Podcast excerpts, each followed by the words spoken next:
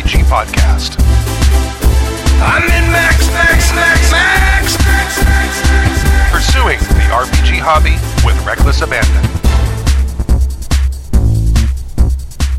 Welcome to Costco. I love you. Thank you for joining us for season 19, episode 17 of Happy Jack's RPG Podcast. My name is Stu. My name is Gina. And as always, I'm here, and I'm still, and sh- probably shall be, because I never leave here. Stork. yeah, that's what that room is. That's my. That's Yeah. where I live. That's his Yeah. hovel. That, Yeah. that is. I, That's the under beneath that Stork lives in with a cot. Right. It's actually just like a dirty mattress on the floor. He has some pictures. Yeah. don't laugh. That, I think everybody's been to the dirty mattress We- on the floor. I yeah. mean, I lived in a frat house for a while. Found and- a, a little bookshelf in the alley Yeah. once we brought it Oh, over. yeah. I, I actually still have a bunch of cinder block uh, and and, and two by Yeah. four shells. Yeah. One by, one by twelve shells, but And now people can see us. Hi. Yep. hi, Hi. There we are. It's and we're still us. We're still us. Yeah. In this episode of Happy Jack's RPG Podcast, Len from Miami sends some thoughts on character backstory. Chris in Long Beach writes in to suggest that y- your first shouldn't be your player's first. Stephen SW sends a PBTA, well, actually, about falling damage. Oh, cool. And- I'm just I, I have the stare test. That's I for me. listened to that episode, so right on. and Kenigma sends us some things he's learned about RPGs.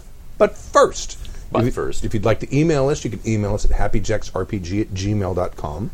That's happyjacksrpg at gmail.com. We have a Twitter, happyjacksrpg, all one word, and also that's our Instagram's account as well.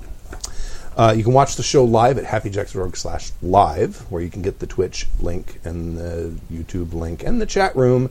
And I haven't brought the chat room up, but I will shortly, I swear. So, hi, chat room, if there's anyone in there.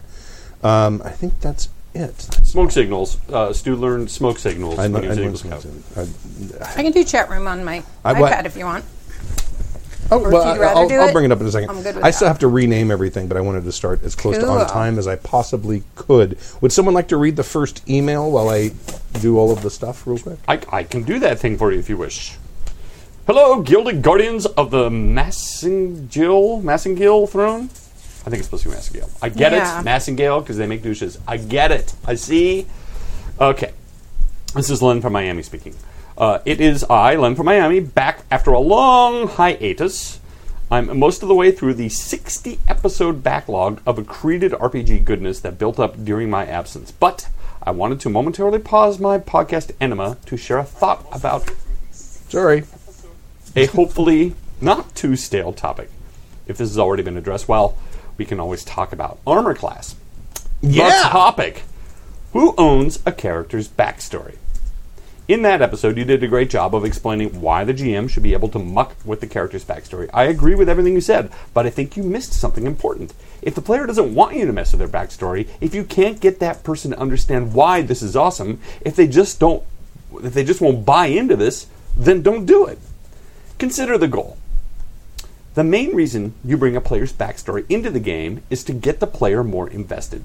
Is it the only reason? Maybe not, but it's the main reason. To make the story about them in some way and to make the game more interesting for them. If a player doesn't want their backstory messed with, if this will upset them, then you definitely aren't going to get them more invested by kicking them in their precious, their precious narrative nutsack. the question is who, quote, owns the backstory? doesn't matter. It's not about control or agency or anything like that. Once the player says no, bringing in or mucking with their backstory is not going to accomplish the goal of getting that player more invested in the game. If anything, it's going to piss them off to maybe have the opposite and chilling effect. When it comes to the PC backstory, no means no.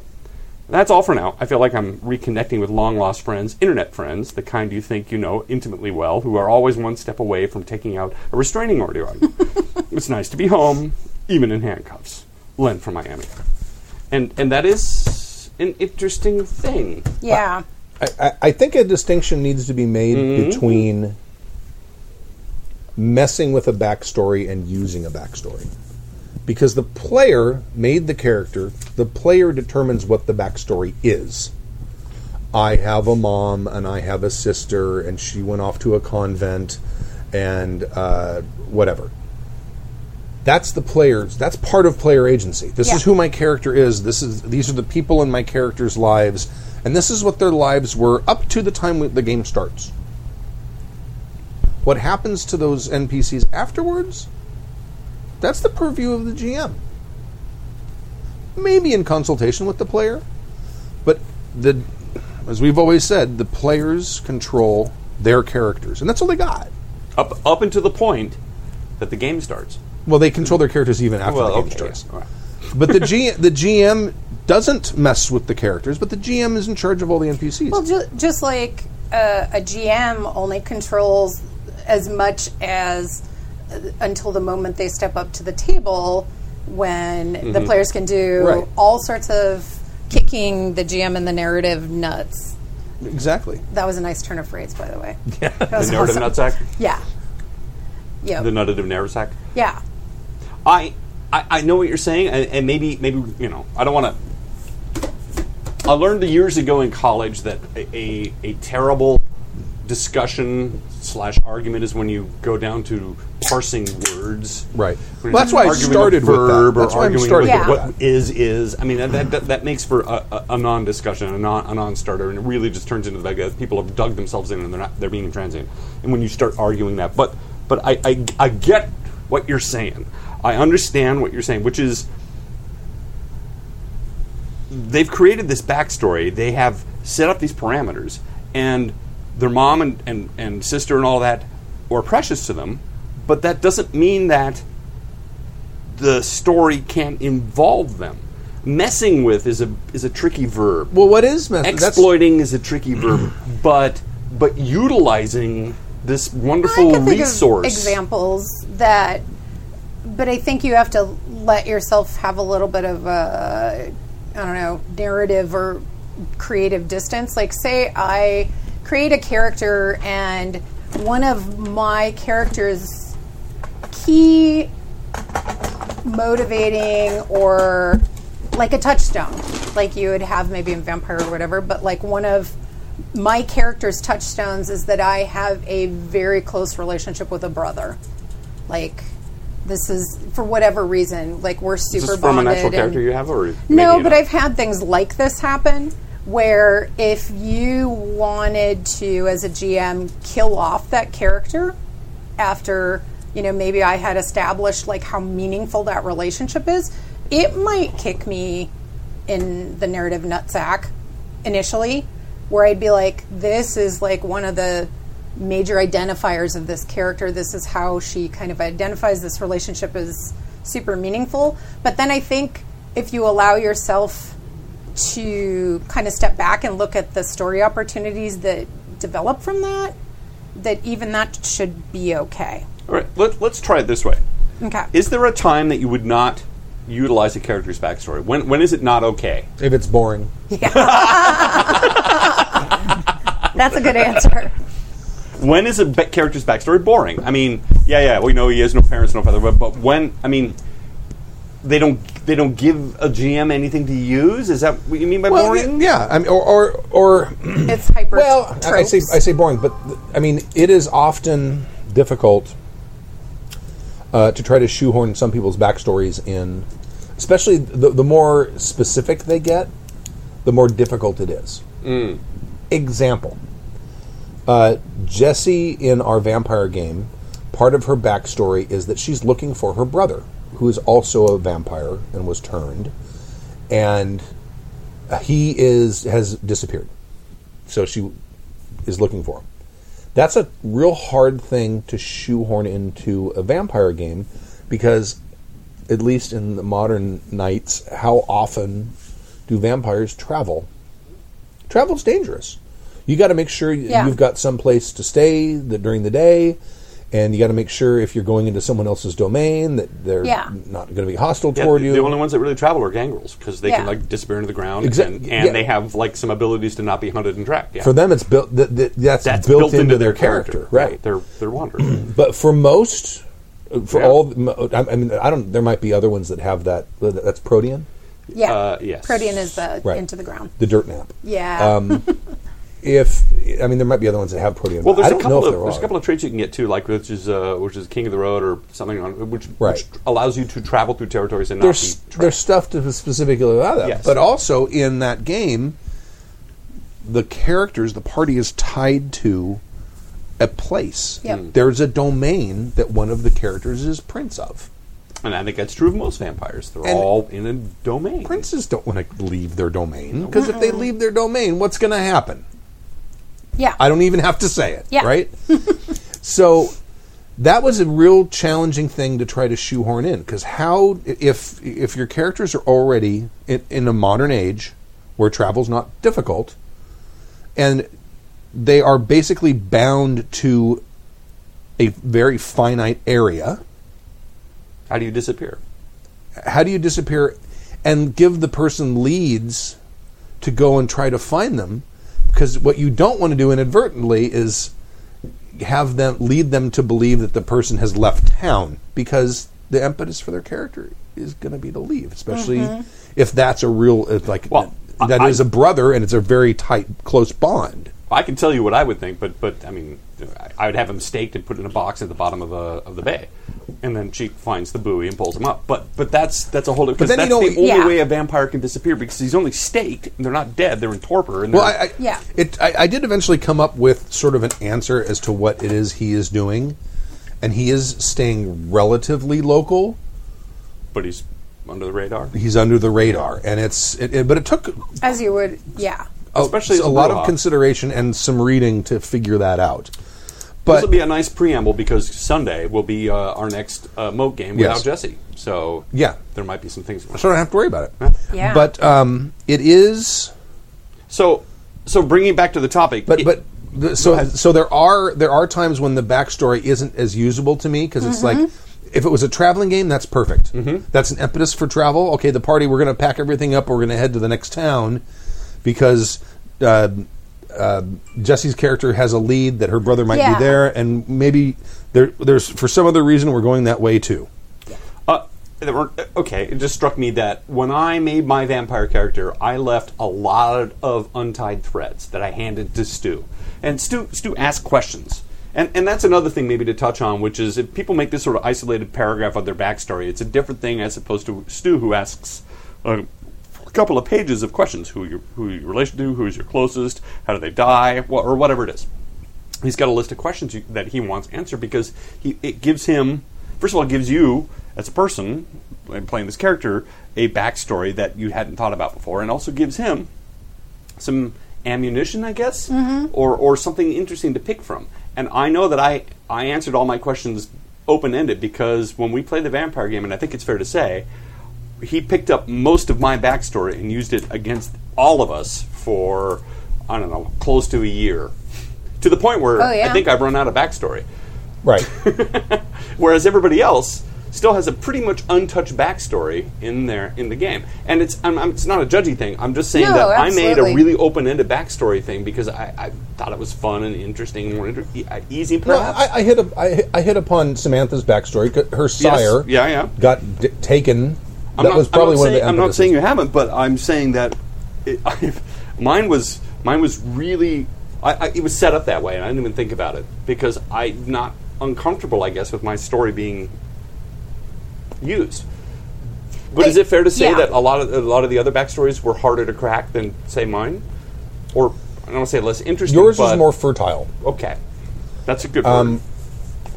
Enemies is always a nice thing to have for a GM. Oh, Hmm? Having totally. people that your character in the past has pissed off or that you're pissed at is, I mean, and, and you know, you said you were talking about the term exploit being a loaded term, kind of, but that's really what yeah. the backstory is for. for story though. For- yeah, yeah. it's not to like I'm going to poke at your psyche. It's yeah. It, but, It's- I mean, it- the, the most GMs are going to use the the characters, and it's usually characters in your backstory to to to create an impetus for action. That's a story. That's- That's Isn't that what stories are. Right. I mean, and that's that's what it's there for. That's why they want it. And and I think having that understanding is important for players to think, well, I don't want to have a backstory because I don't want you to to Make me do something I don't want to do. Well, th- and there it is. That, that's it. Welcome to life, right? Yeah, I don't. I, I guess I, I have a hard time understanding that Right. aspect of it. The I did have something similar where I had a pretty strong uh, character ident. Oh, I also like the brother situation, but I also had a character who was a female cleric. Uh, this was a Pathfinder game, and I am not going to remember the god, but basically she was like a dominatrix because Uh, it's like some somebody knows this. It's whatever. So she it's like uh, uh, some sort of artistic sexual pleasure. Da da da. da. But I we were playing with it. Her name was Mary Harrow, so M E R R Y Harrow, and we played with a Harrow deck. And I drew a card at one point, which changed the sex of my character and that kind of freaked me out for a game because I was like, I had built this whole identity on my character based on you know what I pictured her being, and then I was took a minute and a half, took a little longer, but like I'm like, oh, I can do this because you know whatever magic or enchantment befell that that changed her from a woman to a m a a man or whatever. It's like this is how I'm going to play this character. Right. But so I can see it kind of rocking people's world sometimes, Well, but I don't think that's a bad thing. and, and Right. I, I, I can see that being maybe a line you don't want to cross. If you just start actively effing with your Yeah. player character, like, hey, you just drank that potion, you're now a guy, or Yeah. you're now a dog, or or uh, suddenly everybody hates you. That's just kind of vindictive and messy. I'm talking about mining the backstory for nuggets Yeah. and, and having that influence the story because all great fantasy stories, all great all, all great stories have stuff from the person's background coming back to haunt them, coming back Yep. to affect them. Everything from the grapes of wrath to the hobbit have these interesting people from the back from their from their past and, and from their life come back and influence them. And I don't think that that's wrong. Yeah. But turning your player character from guy to a girl just on the whim because you're that makes it that's kind of a dick move. Well, there was, you know, it's I like get it's a random something we- event. yeah, exactly. But that's that was like a different to my big mind. that was a bigger change than anyone probably had had with a card. I I play another character in uh, a Coriolis game. So Coriolis is a free league, f- uh, Fria Ligen, uh, Swedish game company does Mutineer Zero, um, and this is a sci-fi game where. Uh, Religion is super important, and there are these the nine icons, the nine, and you are born with an icon that is your god and you have to have i mean that's how you identify so it's part of your character and we got we're playing and something there's a gm mechanic called darkness points uh, that you can use to change narrative and it's sort of kind of like how we use moments of truth where you can use three characters create an npc Right. or two to have a, s- a scene detail so they can use one to i think it's one to three darkness points to affect the game or change the, The scene. GM can or the player? The GM can. Okay. And certain things the players do, um, like there's a reroll mechanic that you can use in the game. If you pray to an icon, you can reroll, but the GM gets a darkness point. Um, so then they can end up with this fistful of darkness points that they can use for narrative, like moments, to of, moments of truth. Right. yeah. Almost um, sounds a for, little bit like uh, uh, Star Wars. flipping the yeah, Yeah. flipping the tokens, right? in Yeah, Star Wars. except the the players don't get the light tokens, but a little bit like that, definitely. Right. And there was a scene in the game where the the GM decided that the f- fucked up thing that was going to get to- introduced was that uh, I was going to have an appeal by one of the gods of the nine to change my god, which is like a huge kind of heretical but once again, it's like so it's shifting the way you think. And I had built a religious character, like an uber religious character from a Right. super religious family. So it's like having to accept those kinds of changes.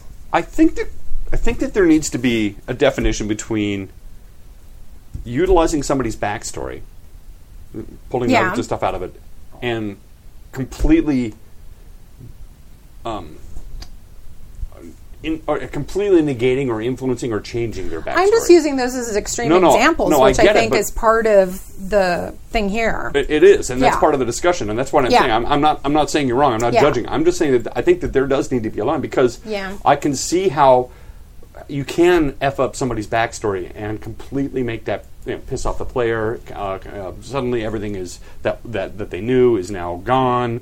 Uh, s- the stuff that they were using for motivations is now null and void. And I think a, G- a GM can overstep their bounds and can exploit that to to a. uh, it can be a problem, but I, I, I think, I hope that that's not the case. I think that's the exception. Oh, I think so too. That's an extreme example of that. Yeah. for sure. But I That could, I doesn't- could see it happening. I could totally could see Yeah. that happening.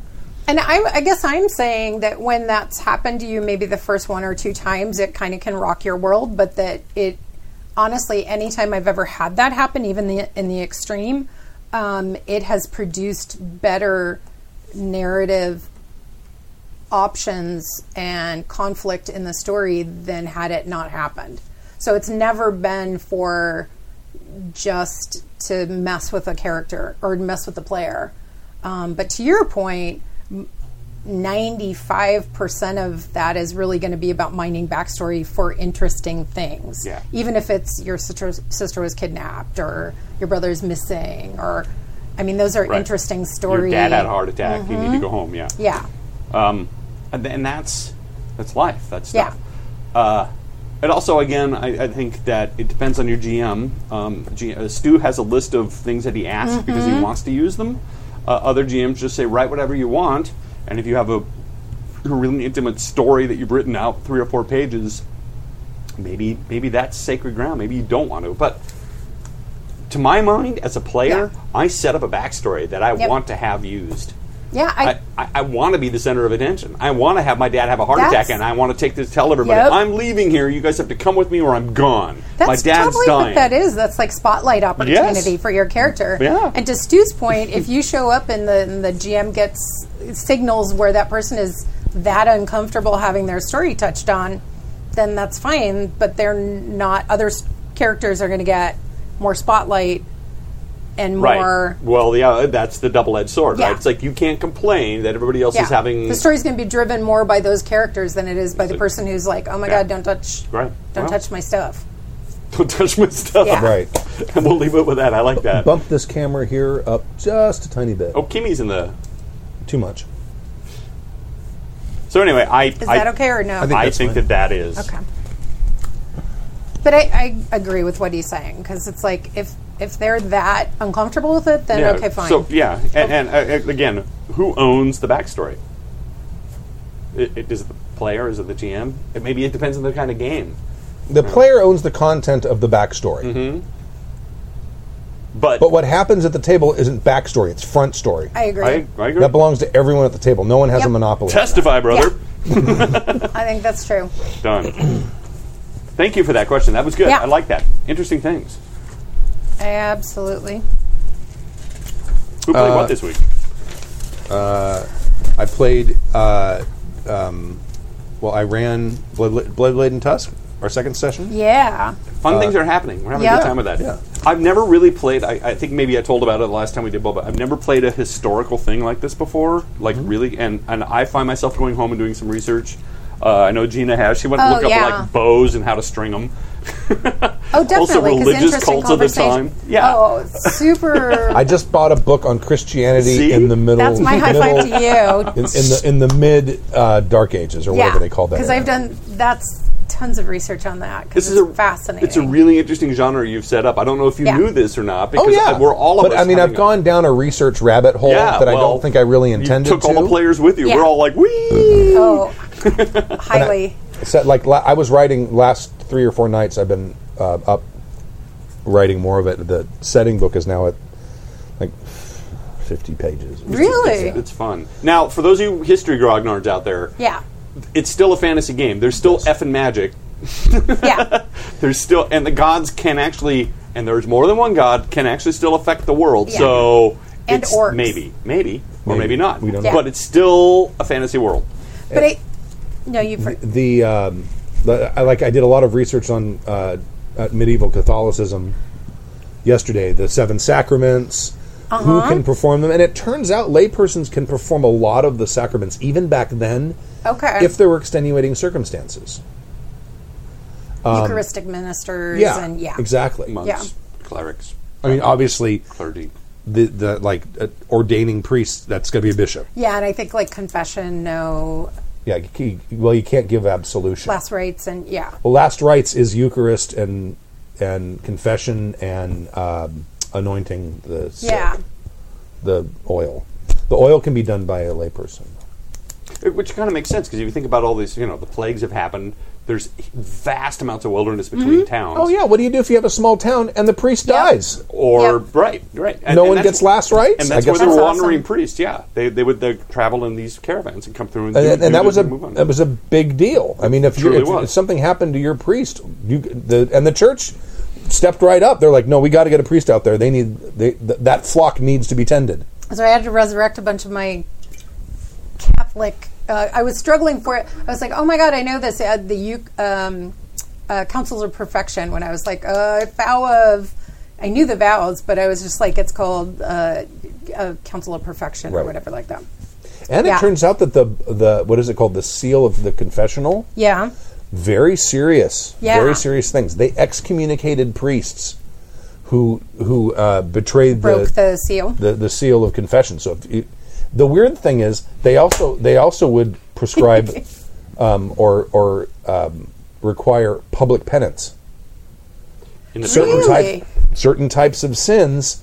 The priest would say, w- w- and they d- this was doctrinal. It's like, well, if this person did something, and you think there might be more people doing it, give them a public penance, and that way they go out into the Oh. street. They they admit their their sin, and they whatever the penance might be, it could just be mocking or getting and s- stuff thrown at them or whatever it is, and that will i- ensure that other people who are who are contemplating or engaging in said sin will probably stop as well.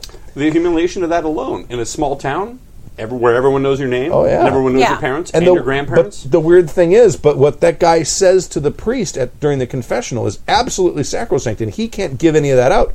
But he can tell you to go out and and confess your sin to the pu- publicly. so for those of you that aren't listening to Blood Leg and Tusk, you- you Yeah. probably should because this is this is the kind of thing that we have been discussing and that we're now falling down. It's awesome. Uh, I've never really played a game that has me this invested in history before. I've done a No. Roman legionnaire thing or whatever, and you kind of yeah, whatever. It's but Yeah. mostly it turns into strategy and Romans and you know there's a Yeah. lot of sodomy and Caligula, but but this is different. We're having fun. No, I think so too, and I think in a lot of uh, fantasy, and this is a very different kind of. I wouldn't even call it that. It feels more like Historic kind of historic fan. Yeah, or historic. Yeah. well, it's, I Historic mean, it, fantasy. it's got magic too. yeah, yeah. It's effing magic. So it is, but it's like it's it's i- a different period than a lot of.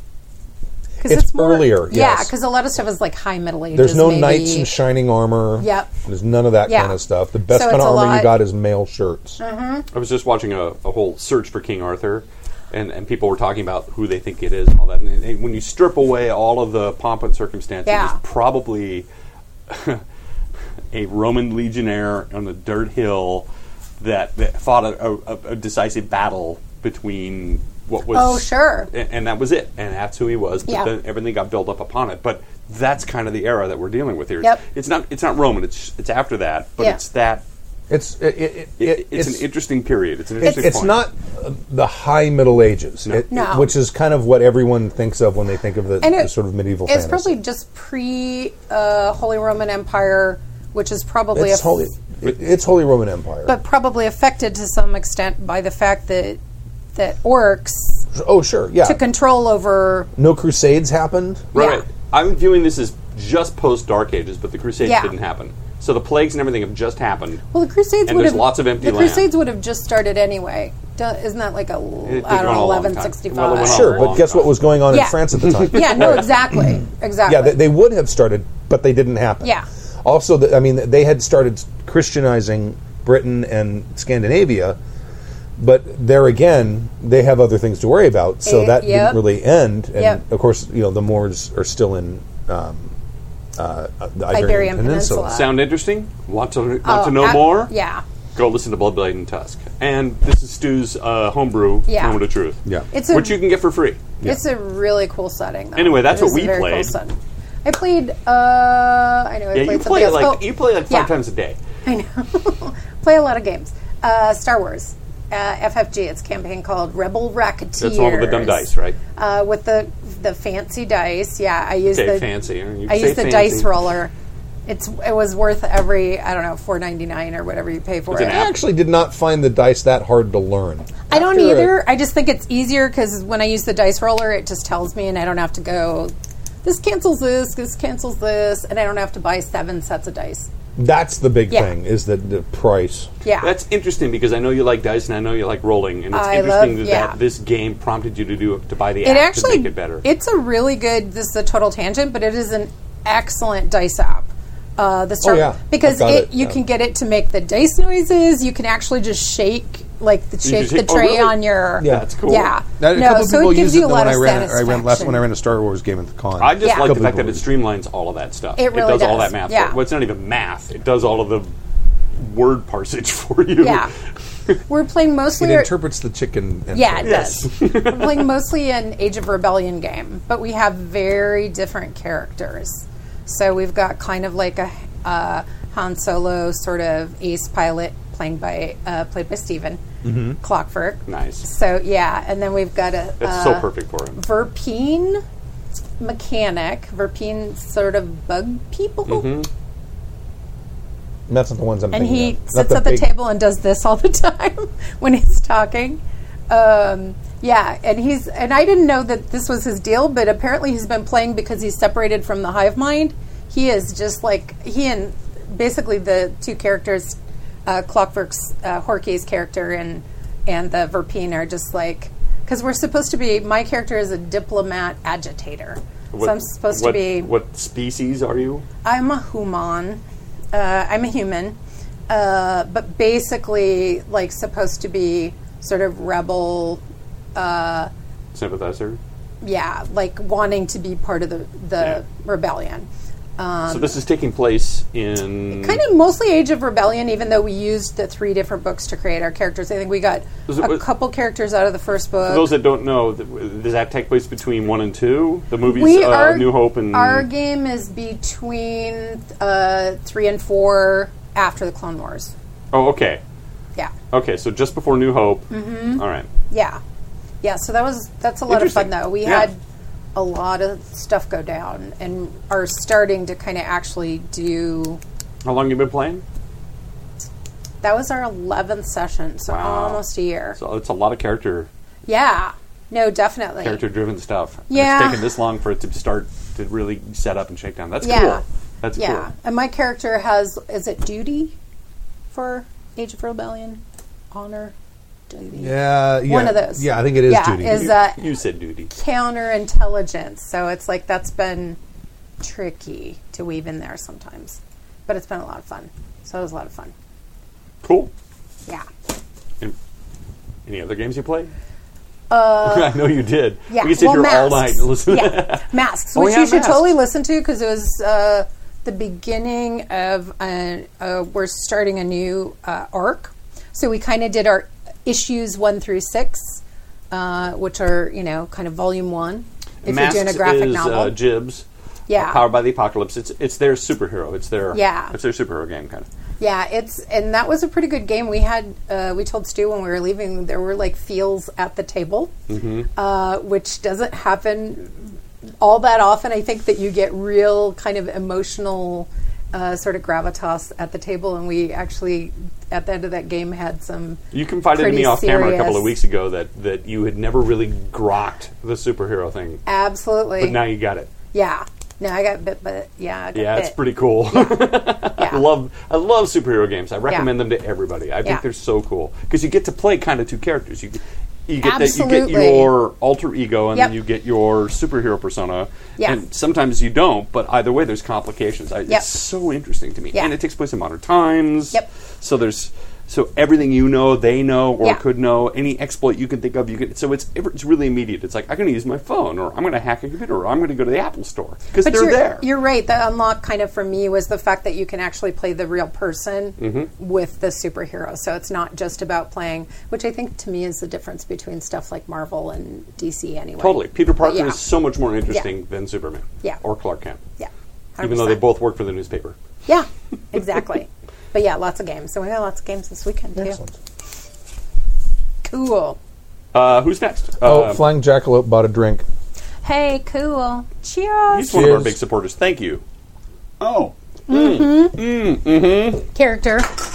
No, I was thinking about a shout out. There's a shout out we're supposed to be Yes. doing. Um, I don't want to get his name wrong. It was uh, the Obsidian Portal. Oh yeah, no, it was. Uh, I want to make sure too Yeah, that I- I, am I- I'm remembering gonna it get that correctly. too. Oh, you're talking about Da-da-da. Useless Trivia Man? Yeah, Yes. useless trivia man's campaign. who's who's a big supporter of the show. He's been with us Yep. for a long time. He's on the forums as well, and much to his surprise, he got nominated. Yeah, he's uh, he won actually the Obsidian Obsidian That's true. Portal 2016 campaign of the year award. I don't No actually want to. I kidding. don't want Which to is actually like freaking huge. undersell it. He actually won. Yeah, it. yeah, no, that's a that's a pretty Here it freaking is. big deal. Pro- Proby Tim wrote this down. Yeah. I'll just read what he said. Hey, so one of our listeners and, and re- uh, former regulars, Useless Trivia Man, won the Obsidian Portal 2016 Campaign of the Year award. Uh, I think that this, there's a shout out on the next show. So consider this your shout out. So Useless Trivia Man, who's very active on the forums, uh, everybody should go by and you know. And there's a link there, I think, on the forums to his little thing. It's I don't want to say little thing. It, it, it takes a lot of work to make an Obsidian Portal campaign because Yeah, you it have to have does. links and wikis and everything. It's Oh, yeah. and it's cool. It's like building a wiki from scratch. It, it is. It, yeah, he no, does. that's- He did. That's pretty huge because It's that's huge. a pretty. So uh, hey, useless trivia, yeah. man. I, Cheers. Cheers, man. That's And that's cool. Cheers to you, Flying Jackalope, because uh, lots of love and the actual plays from Flying Jackalope. So pretty cool. There's that. What a too. strange label on this beer. It's actually a sticker. Hmm? It's a sticker, Can you peel them off and put them on your car? probably. Hmm. I'll, get, I'll bring you a sticker next time. They're they're delicious. It must be though. like a Pico brewery if they don't have it. They are a Those. new. They used to be a total micro, and now they've got their new, and they've got big, giant stainless steel. I don't know what you call those. I wanted to call them vats, Okay. but yeah, they're pretty awesome. Brewery West. I'm liking this. I'm liking this. Uh, what is it? A uh, a saison. Farmhouse? Is it Saison. saison? A saison. Yeah. Saison. So uh, who's next to read? Oh. Okay. Uh, it, it'll uh, go ahead and reach you. Okay. Uh, is this uh, your Your first. shouldn't be your players first from Chris in Long Beach? That's an intriguing title. I so It there wanna are all make- kinds of awkward teenagers going. Uh-huh. What? I so want to make like a ro- like a fantasy romance novel based with that. hey, King of Renfair Stew and his merry jacker court. And They've gotten so good. They're at this. so good. I know. Um, Yeah. Here is my jam confessional. Pierre Zotomin. Ooh, these are awesome. Yeah. In my late 20s, a close friend of mine came to me and said, "So have you ever played D&D or any RPGs?" I said, "No, I always wanted to though." My friend replied, "Perfect. We should do it and you should GM." Bogus. That sucks. Well, well, yeah. This is, it works for some people. Uh, this stirred it's at like, me. It's like, let's do a knock knock joke. All right. Yeah. Okay, you start. I got a really good one. Okay, knock knock. Yeah. This started me trying to learn to GM in a vacuum. My friend put together a group and I bought I bought books to read. I listened to podcasts like Happy Jacks. Oh, this isn't even back in the day. This is recent. Yeah. Yeah, and I watched Will Wheaton play Dragon Age on YouTube. 2 weeks later, I was ready. Or so I thought. Dun dun dun. The game started. What did I do? I had them all meet in a tavern, even though they had no idea how to roleplay. He already knew tropes. That's awesome. That's right. That's where you Yep. always Yeah. meet. It was awkward and awful. First mistake. Well, look, listen. From real life, anybody you meet in a tavern or a bar or a discotheque or a club, it's going to be awful and awkward. Yeah, at first times are aw- aw- awkward anyway. So, hey, come here more. okay, Hey, so. yeah. Next, I assumed we were basically playing a live video game. Uh oh. So what did I do? I put them in one fight after another. Right. They said things like, "So I try to hit them," or uh, "The paper says I make an attack," or Why do I have to do so much math? I was told there would be no math in this game. yeah, He's told. I We need to find that clip. That's, Yeah. I think it's on Fa- Fast Times at Ridgemont High. I think it's. I was told there would be no math. I think so too. I just rewatched that. I, in my great wisdom, dragged this out for two more hours. Second mistake. At some point in all the fights, a couple of my players started to try things. I run forward and dive between the spider's legs and attack from behind. And what do I do? What do I? Um, well, actually, there's a well, actually. yep. The book doesn't say you can do that. In parentheses, I am such an idiot. Then I remember something in one of the books I read. It said to mix up combat with non-combat encounters. Ah! Light bulb, bing. So they went shopping. Yeah, That's, how it. That's what our first non-combat encounters were. Oh my God. They'd go back to town and then Yeah. go buy healing potions. I say to them, or wait. Uh, so they came across a valley with tree with tree laying across it. Uh, how do you get across? I say to them, very proud of my non-combat encounter. I caught up on the spot. Right. My players proceed to give me option after option. They do everything I now know is thinking outside the box. Again, what do I do? Nope, that won't work. Wah, wah. Why did I say this? Because it wasn't how I thought it should be done. Right. Which is underline mind. you. Yeah. Thought it should be done. We spent an hour in real time at this encounter. An hour trying to walk across a log. Final mistake. So I haven't actually read Oh, this that's email, awesome. but if this is where it's going, this is what the whole yes and filter is supposed to do. Yeah. Right. You're supposed to, whenever they ask you a question, you run it through that filter first. Yes and. See, but look at this. It's- 'Kay. There's there's wind All right. coming up. But there is wing coming up. Shockingly, my players wanted to try again next week. Gluttons for punishment, I guess. As I thought about the game in hindsight, I saw my mistake. Good for Yep. you. So that that right there says he, he can learn. You can be trained. Some of us know that firsts are sometimes painful, but I, but I can't tell you how many games I've played for Yeah. quote experienced GMs that run games like this. They don't Yep. they don't know they're doing anything wrong. and They don't know it's Yep. not fun. Uh, as I thought about the game in hindsight, I saw my mistakes. I realized all the advice I had heard on podcasts or all the things I had read. I just ignored it because it wasn't what I thought was the only way to do something. I thought of it as my story or my world. I learned that I was really the problem and not my players. So I think my big takeaway from my first game was this players and GMs should never learn together. and maybe I should be a better GM. Can we put that on a T-shirt? I Players and GMs should never learn together. Well, I don't think I I don't agree with that. I, uh, I'm, I'm with you. I, I yes. Yeah. I, I, I am in agreement with But you. let's 'Cause finish this and then we yeah, can, we can, and we then can it's parse this. Chris in Long Beach, Verk on the forums, who's an avid listener of all the actual plays Mm-hmm. Long Beach, as is well. he a friend of yours? Do you know him? Uh, Uh, I think I may have met him at a con. For my poor players, yep. PPS. I still GM for most of these guys. We are all much better now, and they actually enjoy playing. I know you're shocked. No, I appreciate that. We all appreciate that. Mm-hmm. So go ahead, say what you were going to say. I think that it's not horrible to learn together, um, especially if at the end of the day everybody had as much fun uh, as it took for them to say, I want to play again. Because either these are good friends of yours or they recognize that you guys were learning together so that it, even though the process might have been awkward and uncomfortable and painful at times, uh, it was fun enough that they could see that the trajectory was going to be positive and that there was going to be a lot of fun Right. to be had. Right. Yeah. So I don't think it's always bad. I mean, And it's a collaborative thing. exactly. I, I, I- my take on this is on the job training, I think, is much more important than what you can get out of a book. I can read how to Yep. weld out of a book, but there's a physicality Mm-hmm. that I need to learn. There's a muscle memory that you need to learn to weld.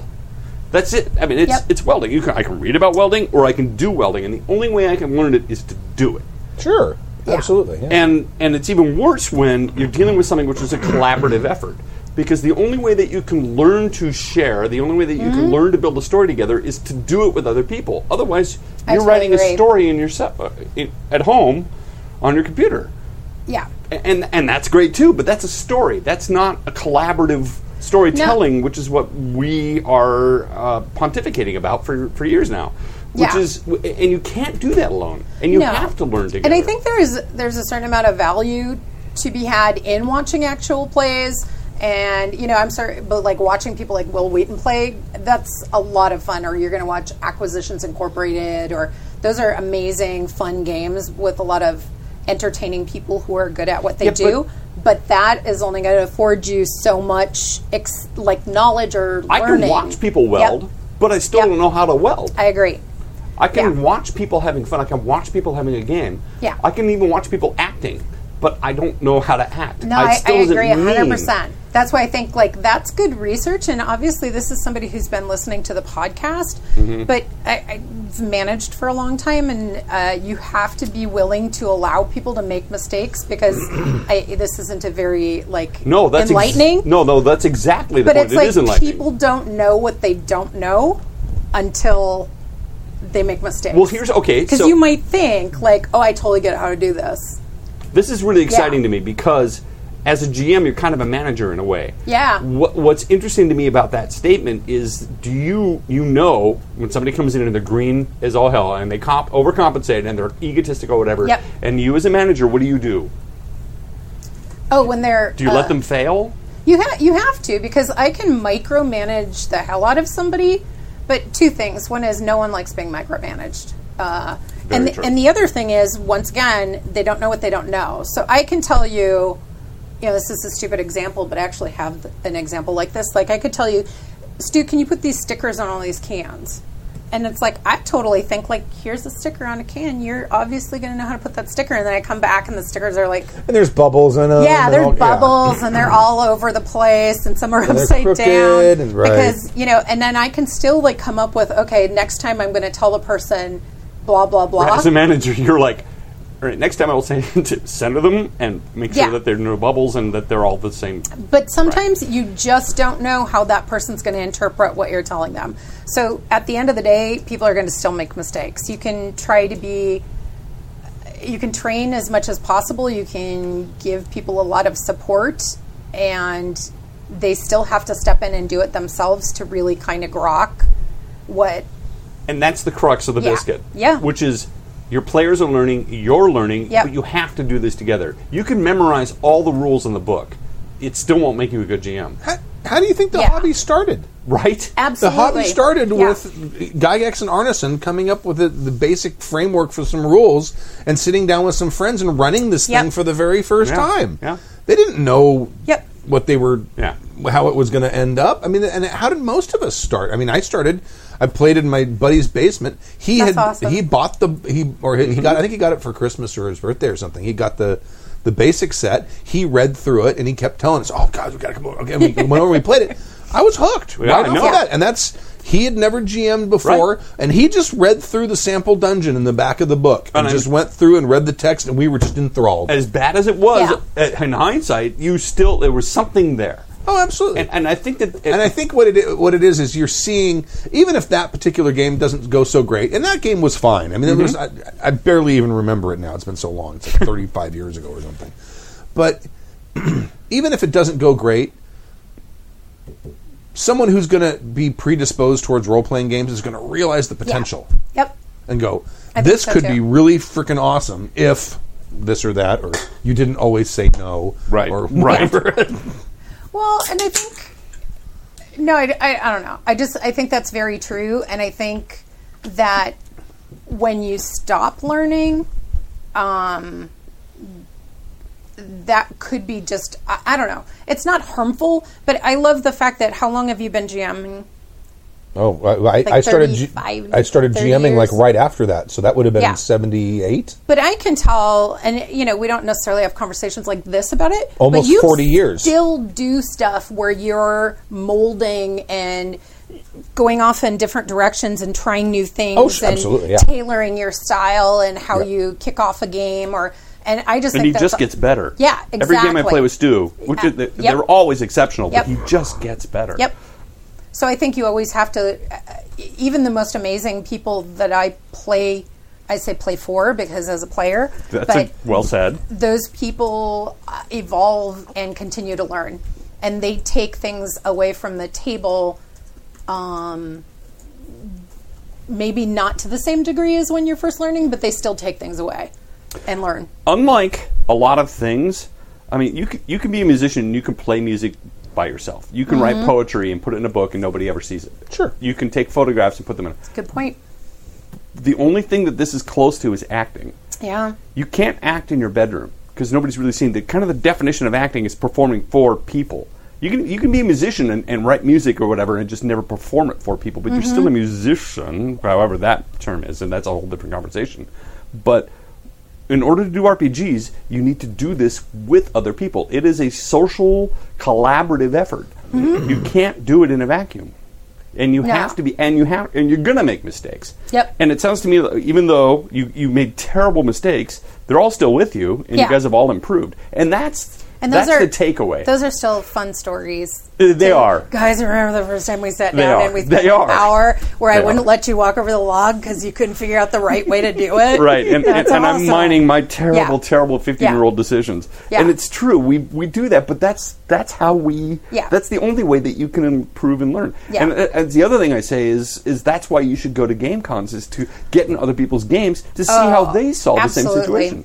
Yep. Right. So suddenly there's a log in the gully, Yep. and they don't get across. And, uh, and, and he says, "So what do you do?" And, I, and, and all of a sudden you're like, "Oh my god! I could ask my players what they do and, and accepted. Oh my god!" Yep. Or, or whatever it is. Right. That's a flawed example, but but you see, No, for sure. you see what they're doing. So you cannot you cannot do this in a vacuum. Yep. You have to expose yourself to. Well, and different You players. just have to expose yourself. Yeah.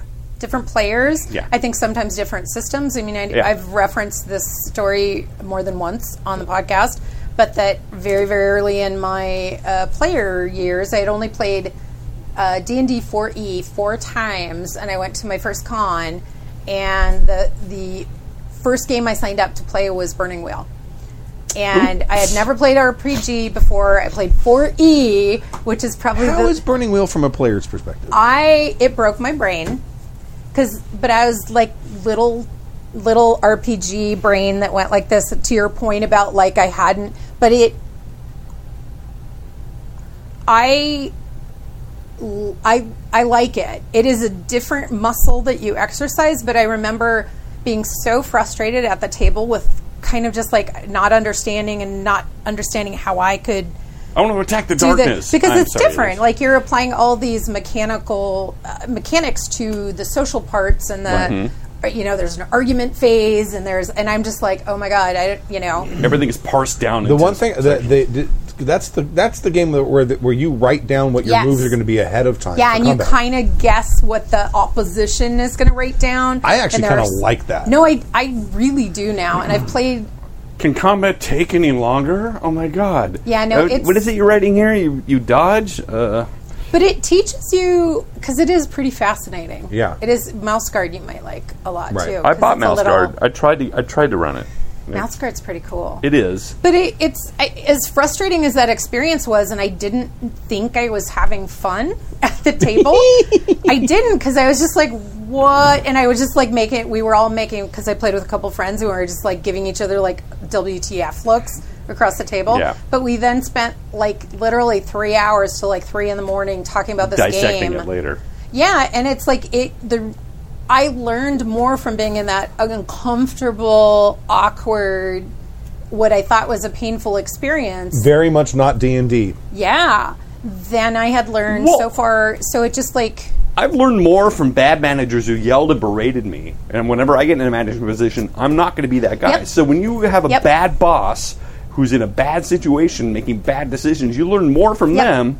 It doesn't make Yep. doesn't make Burning Wheel a good game. It just means that you learned what not to do No, and when actually, presented with I similar enjoyed it, circumstances. but it was just like not what I expected. And you know, I had one frame of reference, and this was not at There's a all. lot of innovation in that game. there is, it is Maybe It's too much. Pretty, well, but it's all broken into chunks. So yeah. No, it's It's Well, impressive. they, they, they, they eventually published a, one big book of Burning Wheel, didn't they? Well, there's uh, two bur- two books, and then the Burning Codex, and then there's Burning Empires, and uh, Mouse Guard is Oh, kind so, of like oh, Burning Empires is. I thought Burning Empires was like a reissue of the whole. no, it's oh, It a isn't. different Really? uh, Oh, kind of okay. a different setting. Oh, okay. And, and to be fair, I've only only read Mouse Guard. I was going to run it for young Emily, who's am- now Mouse Guard's not pretty young awesome. anymore.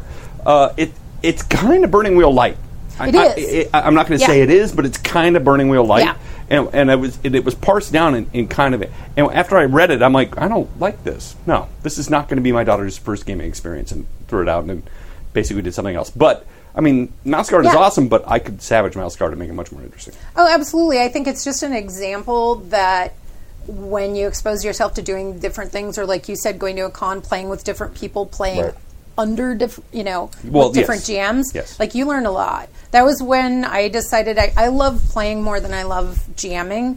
But when I finally was like, I really want to GM, is not because my friend Joe was doing a bad job. I thought he was a great GM, but I found myself going, "Oh, how did I want to do this?" or "I would have done that," or "What do you?" Not because those were bad choices, but I found myself saying, "I want to be in that driver's seat so that I can." And sometimes there's a story Make you those want. narratives. There's a thing Yeah. you want to do. Freak Show came out of Yeah. me wanting to do kind of an X Men kind of game. Yeah. uh, With some and, and it kind Yeah. of came, and I'm like I want to just explore this. I don't Yep. I don't know how to do but I and I and I found and I talked to Dave. I'm like "C- can you get me honest? I want to I want to try Yeah. this. And but really it came upon me it's not, I don't want to tell a story per se, but I, I I found the characters really interesting and I think that that was the interesting hook for a especially for a con game, which is Oh, yeah. really cool characters, and then Yep. you create like a, a cool little framework that they go Yep. and play in.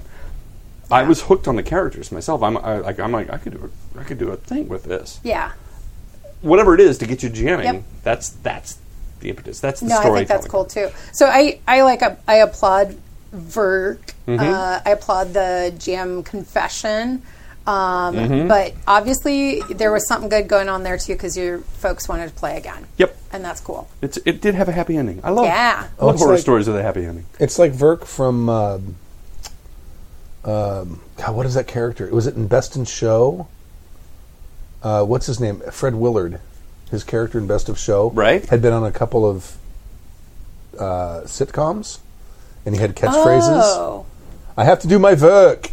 Remember? No, Uh, that's a long way. but for he had the nothing. same. Well, he had the same character in in um, Well, it's Fred Mighty Willard. Wind. It's Fred Willard. which is like Maybe- maybe because it was he's Mighty like Wind. It It's was Mighty Mighty Wind, Wind. where he's like he's like, uh, hey, I don't think so. I think that would be great. Or or uh, what's happening? Or whatever it is. Yeah, I have to do my catchphrase- work. yeah the catchphrases. Right. because he was a a child actor. so Yeah, that's awesome. Fred Willard was. He died recently, didn't he? No, really?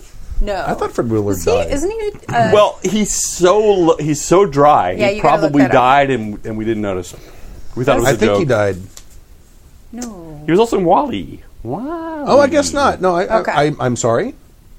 He just hasn't worked in a while, so you thought he's dead. Well, they yeah, haven't. wasn't he in like Pitch Perfect or? am I Yeah, thinking he's of in Who am something everything. I else? thinking Yeah. of that died? Works That's kind of like him. all the time. I, I don't know. Fred Gwynn finally. No, it's not Fred Gwynn. I, what I will what are think about Utes? this. you. Oh, What did you say, Utes? That's why I'm. an doing- awesome and you movie. know what? I, I played that for Emily a couple of years ago, and she was hooked. She completely bought Oh, it, yeah. and we played it for That's a Jesse. fantastic Jesse's movie. like, I have no idea that this movie existed. are you kidding? Well, It's that. It's It- well, that old. It's that old, yes. And and it's kind of suppose it's in the it kind of 90s. went under the radar for a lot of people. People didn't, and and it was because such a funny film. It- you go watch it It's again. an it's excellent genius. film. And, and she Yeah. won an Oscar for it. And I Yep. watched that performance, and it is Oscar worthy. I think so, too. She nails it. Yeah. So for those of you haters out there, stop Yeah. it. Go watch that movie again with fresh eyes. She I do. nails it. That whole thing your with little- the- put your little- biological clock is Well, and that whole scene where she's pissed off at him when Yeah. she's in the In the courtroom? Yeah, and then she's like, he shows her the and Permission to treat to- permission to treat the, the witness she's, as hostile. Oh, You think I'm hostile now? it's like the scene that and I- 'cause- she's so awesome. because my daughter wanted to do an accent stuff, and I'm like, you should watch this movie and Oh, do yeah. a New York accent. And w- th- th- there's a scene that supposing you put your little doe, li- supposing your little doe and you pranted through the woods, and you see a brook, a clear, still clear water, and you put your little doe lips down and taking a drink, and bam, Hey, somebody shoots you, your brain's all over the grass, and I axe you. Are you gonna care what that sob is wearing? Although Oh, there's a lot more Yeah. swearing in that, which which is why she, Yeah. when she presented it to her her drama person who went. I don't think that that's appropriate. Yeah. Not not for the class, but he didn't want to get flack from the parents. But anyway, the point being, it's genius. That uh, movie is excellent. Who's the guy that plays the prosecutor? Because Fred he's Gwynn. really good. No, no, no, Fred no, no, Gwynn yeah, is the judge. judge. Trotter, Mr. He's Trotter. really yes. good too. Yeah, but the Pesci, exact and Mur- same time. it really holds up. it does. And and you know what it is? It's a riff on Anatomy of a Murder, which is a Jimmy Stewart movie, Right. Uh, and it's a great movie. And it, and it actually is it really? Anatomy. Of a, well, it, it's they're not they're not copying it, but it's a riff on that whole Okay. courtroom drama thing. It's like how Anatomy of a- Ishtar is a road film. Right. Okay. And Anatomy of a Murder kind of started the whole courtroom drama thing because, and I saw interviews years ago, they were like, how are you going to make a court interesting, right? And they did. You're riveted. You're watching basically a courtroom drama. And without that, there would be no Perry Mason, there'd be no A Few Good Men. That's really There'd be interesting. no, and and Anatomy of a Murder was kind of the first, they had 12 Angry Men. Or it's kind I of was the gonna say first 12 Angry Men is what I think real, Yeah, but Anatomy of a Murder really elevated it. It really took it to a different different level. And, What's the and Claire based- Darrow? Is that Inherit the Wind? Um, uh, it could be. Yeah, that's the other one I think of. That's like, but that's really awesome. It is. Way more geeky than. Hey, hey Gina, have you played Torchbearer? I have. Okay, I well, they're asking in the have. chat room about Yeah. Torchbearer, and someone said, well, Jim, actually, Jim said, the person who could answer that is, is off the top of her head is on mic. um, they're saying that that might be a simplified version of Burning Wheel? I think so too. Okay. So it has because it doesn't have those same, uh, but Mouse Guard does that same mechanic where uh, when you the, the like the argument phase, Right. Um, but it has some of the of the a lot of the same flavor as Burning Wheel. The thing so, that yeah. struck me about Mouse Guard And is that it's- is that you didn't deal with a lot of that until you got back to home base. Like once you crossed through the gate to home base, then all this other stuff happened. It was sort of weird. It was Well, like and then the XP from failing, yes. and that's how you learn. Um, everything gets adjudicated. Torchbearer is Yeah. pretty awesome. In fact, Sean Nittner, who I know you enjoy too because you like narrative control, his podcast. Oh, yeah, yeah. Uh, he ju- he wrote an adventure that they are kickstarting right now called Stone. Oh, I'm horrible. Uh, it's like Stone Edge Mountain for Mm-hmm. Torchbearer. Uh, and Torchbearer is awesome. T- Torchbearer is like I, I'm trying to think of what Luke uh, Luke Crane says. Well, you got a lot of windows on your phone. Holy metric. I know. Well, Didn't you ever hear of folders? no. Here's what I don't like how they look. All right. They are aesthetically ugly. I just d- ask, you can ask people, I'm always like, why don't they let me put color on it? And then it just has a letter, so I know this is social media. Like, I don't want to see all these little tiny dots inside my little app You thing. put your little toe lips down. To Down to the Brook. river, Crystal down to the clear brook. brook. Yeah. Uh, Tome says uh, Torchbearer. He Yeah. says uh, um Adam Cobell quoted. He's quoting Adam Cobell. Torchbearer, the D&D's Vietnam, the Oh. Vietnam of dungeon crawls. Here's what I, I was going to say is Lu- what Luke Crane says That's another is that t-shirt.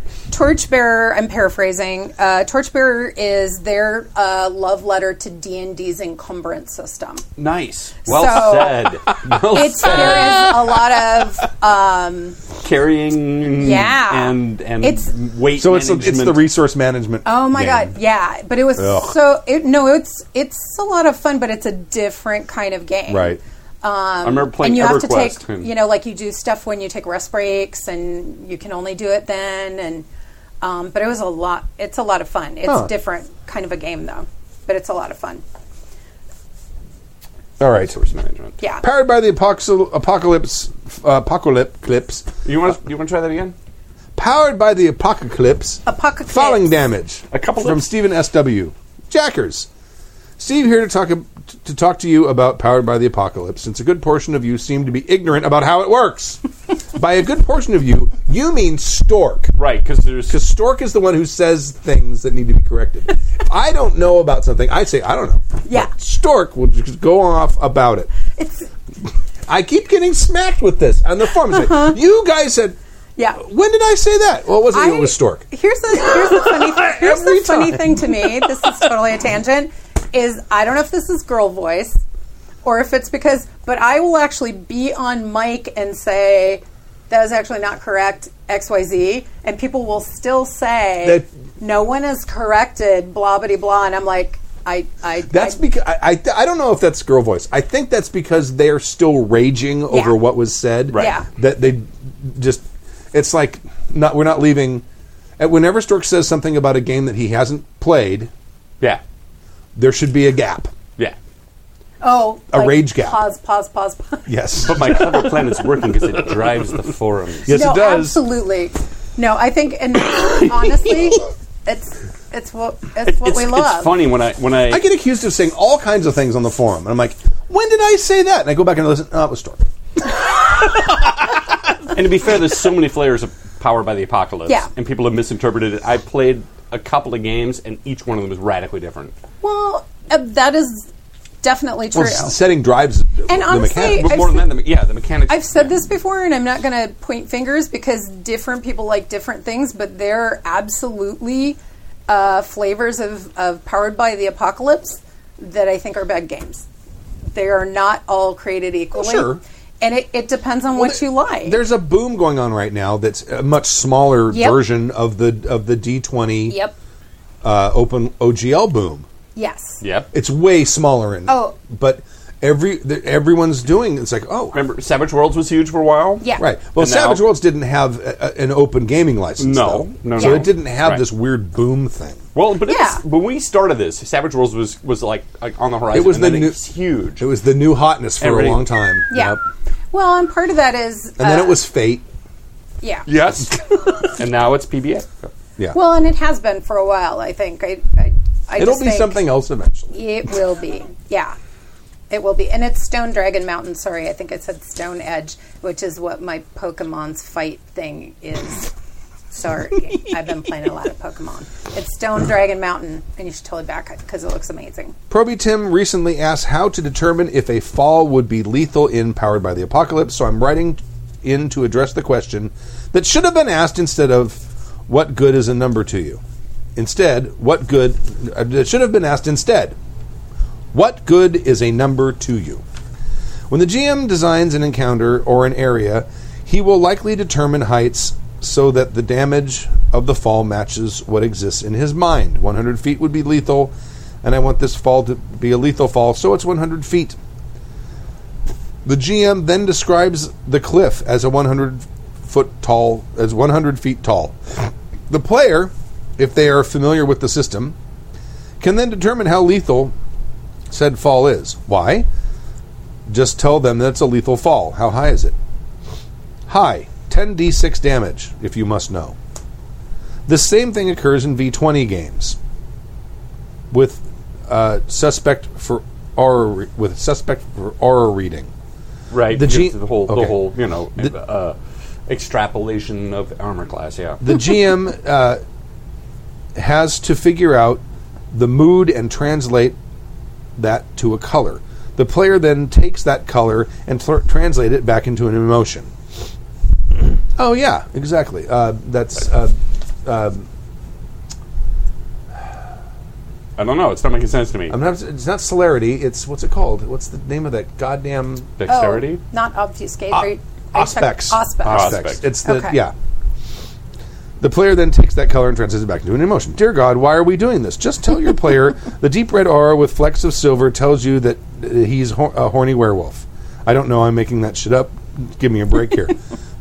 That's true. The, the the thing is though, I, I may have a perception of what uh, this person is feeling. So I go through the book and I look and I'm say, okay, those are the closest colors to it. Then she sees those colors and she's going to translate them more. So it's not rather than saying he's feeling this and that You actually want something lost in translation. a little bit. You actually kind of want that interpretation from the player because it gives you more wiggle room and it gives them uh, a margin of error, Uh, and yeah, there's some vagueness, a little bit of as there vagueness. should be. Yeah. Anyway, There's- well, I- I mean, depending on how well they roll, there should be vagueness in that. powered by the apocalypse is not a game of numbers; it's a conversation. Yes, it is. That conversation starts with description. How tall is the cliff? Tall. Why do you ask? I'm trying to figure out if I jump, what will happen. Mm-hmm. You might bust an ankle or a leg. Hard to say for sure. It depends how how, how you land. Traditional games train players and, and GMs to play footsie with each other. It's taboo to simply ask if a fall would be lethal. Instead, the player and GM do an intricate nerd dance where they pass the information in code if they are both nerdy enough. PTBA gets rid of the bullshit and lets the player ask what they really mean and obliges the GM to answer them. We're not here to trick you. That the stakes are always yours for the knowing. Yep. P.S. Movement isn't something that is quantified and powered by the apocalypse, so a height isn't useful for that either. The only thing it would be useful for is com- is comparing heights, such as between a wall and a siege tower. Again, though, it would simply be easier to tell them see, s- said siege tower is a man's height short of the wall of short of the walls. The actual math is just a distraction from the game at large. So you're not allowed to use numbers and powered by the apocalypse. There you go. Is, that the, is that the takeaway you got from that? That's my takeaway th- from that. It's so not, when it's you not the total complain next takeaway. time, Stork said it. No, I think the takeaway is that it's a fiction first Yeah. conversation. that- conversation. conversation. that uses moves to determine Right. hits, misses. That, that cleared it up. What? It's a conversation first. Okay. Yes. So it's the conversation about setting up the narrative. And then you use moves, which you get either on your playbook or basic moves from the game, to determine where the fiction goes from there. Is there a miss? Is there a hit? Is there a hard move? That sort of So thing. in my moves, I can tell you what I want to have happen. Yes. And then you, like, you say, uh, I think this is what. I who want is to. I this? want to kick him so hard that he falls off the building. Yeah. And then I, I say, well, you know, maybe that's okay. And I go, yeah. So How high is that building? Is it enough to kill him? uh, building's pretty high. So But you it was can't likely, specify how many stories it is. No, I guess. You could probably say it's a ten-story building. It's a 10-story You could building. Totally say, but it's not about saying ten d six damage. So the the example he's Everything using is in words, not numbers. So, for so, the most part. generally Yeah, speaking, yeah, generally exactly. so I it's don't like, actually know if he's died or not. So now I have to go down and find out. No, it's like if you if you kicked butt on your roll and you hit, he's probably going to die on the bottom. If I set up fictionally set up the fact that it's like a ten story building, um, or like in his example, it's like I Or if you were to say the Empire State Building. Yeah. Which in Yeah. the narrative Yeah. has its own height already. yeah, Because that would certainly happen too. It's- or we're- I want to jump across. So this we're on a chasm. building, right? Uh, how high is the building? I don't know what building are you on. We're on the Empire State Building. Yeah, no, it's It not is so- now happened. Yeah, it's okay to contribute to the narrative and the fiction so that you understand your fictional positioning, and then that you know it's a conversation. Do you know what I mean? So yeah, it's but like I'm going to exploit it. Every ba- battle is going to be in the Empire State Building, Well, and no, every you- villain I'm going to kick off that's of not Oh, them. always going to be well, especially like I'm Oh, going to yeah, watch fight hill me. hill giants in the you know on the plains of the. So there's the Oh, You- you- Empire State watch Building. Oh, Me, watch me. Tone. Okay, so so we are we are we're on the plains, right? Um, g- uh, can I say this is geologically active and there's a rift that's that's right that, that we're fighting on the edge of? I'm If going to that- kick him into that rift if that if that fit our scenario, yeah. because that's the thing about a power, power of the apocalypse is that I'm going to I'm just going to exploit the hell out of it. Okay, Forrest has a a, a, a little powered by the apocalypse tirade here on the on the Oh, cool. chat room. Oh, she's a traveler fan. Go for us. and of course, you can tell it starts with "Look." powered by the apocalypse is a Suzuki car. Like Suzuki's, cool. Drive the car. Don't like or understand how a motorcycle company can Yep. make a car? Drive a goddamn Ford. We're done here. Forrest, I don't think I don't think Suzuki's made a car in like ten years, but you rock. Maybe they do in Canada. No, and it's true. And I think we've talked about this before on the podcast is that people can also not like what they don't like, That- like what they like. Sure. You know, I have a, a friend, Rob, from uh, Useless Drivel Monkey in the Cage, that is not a huge fan of PBTA. He doesn't like that sort of.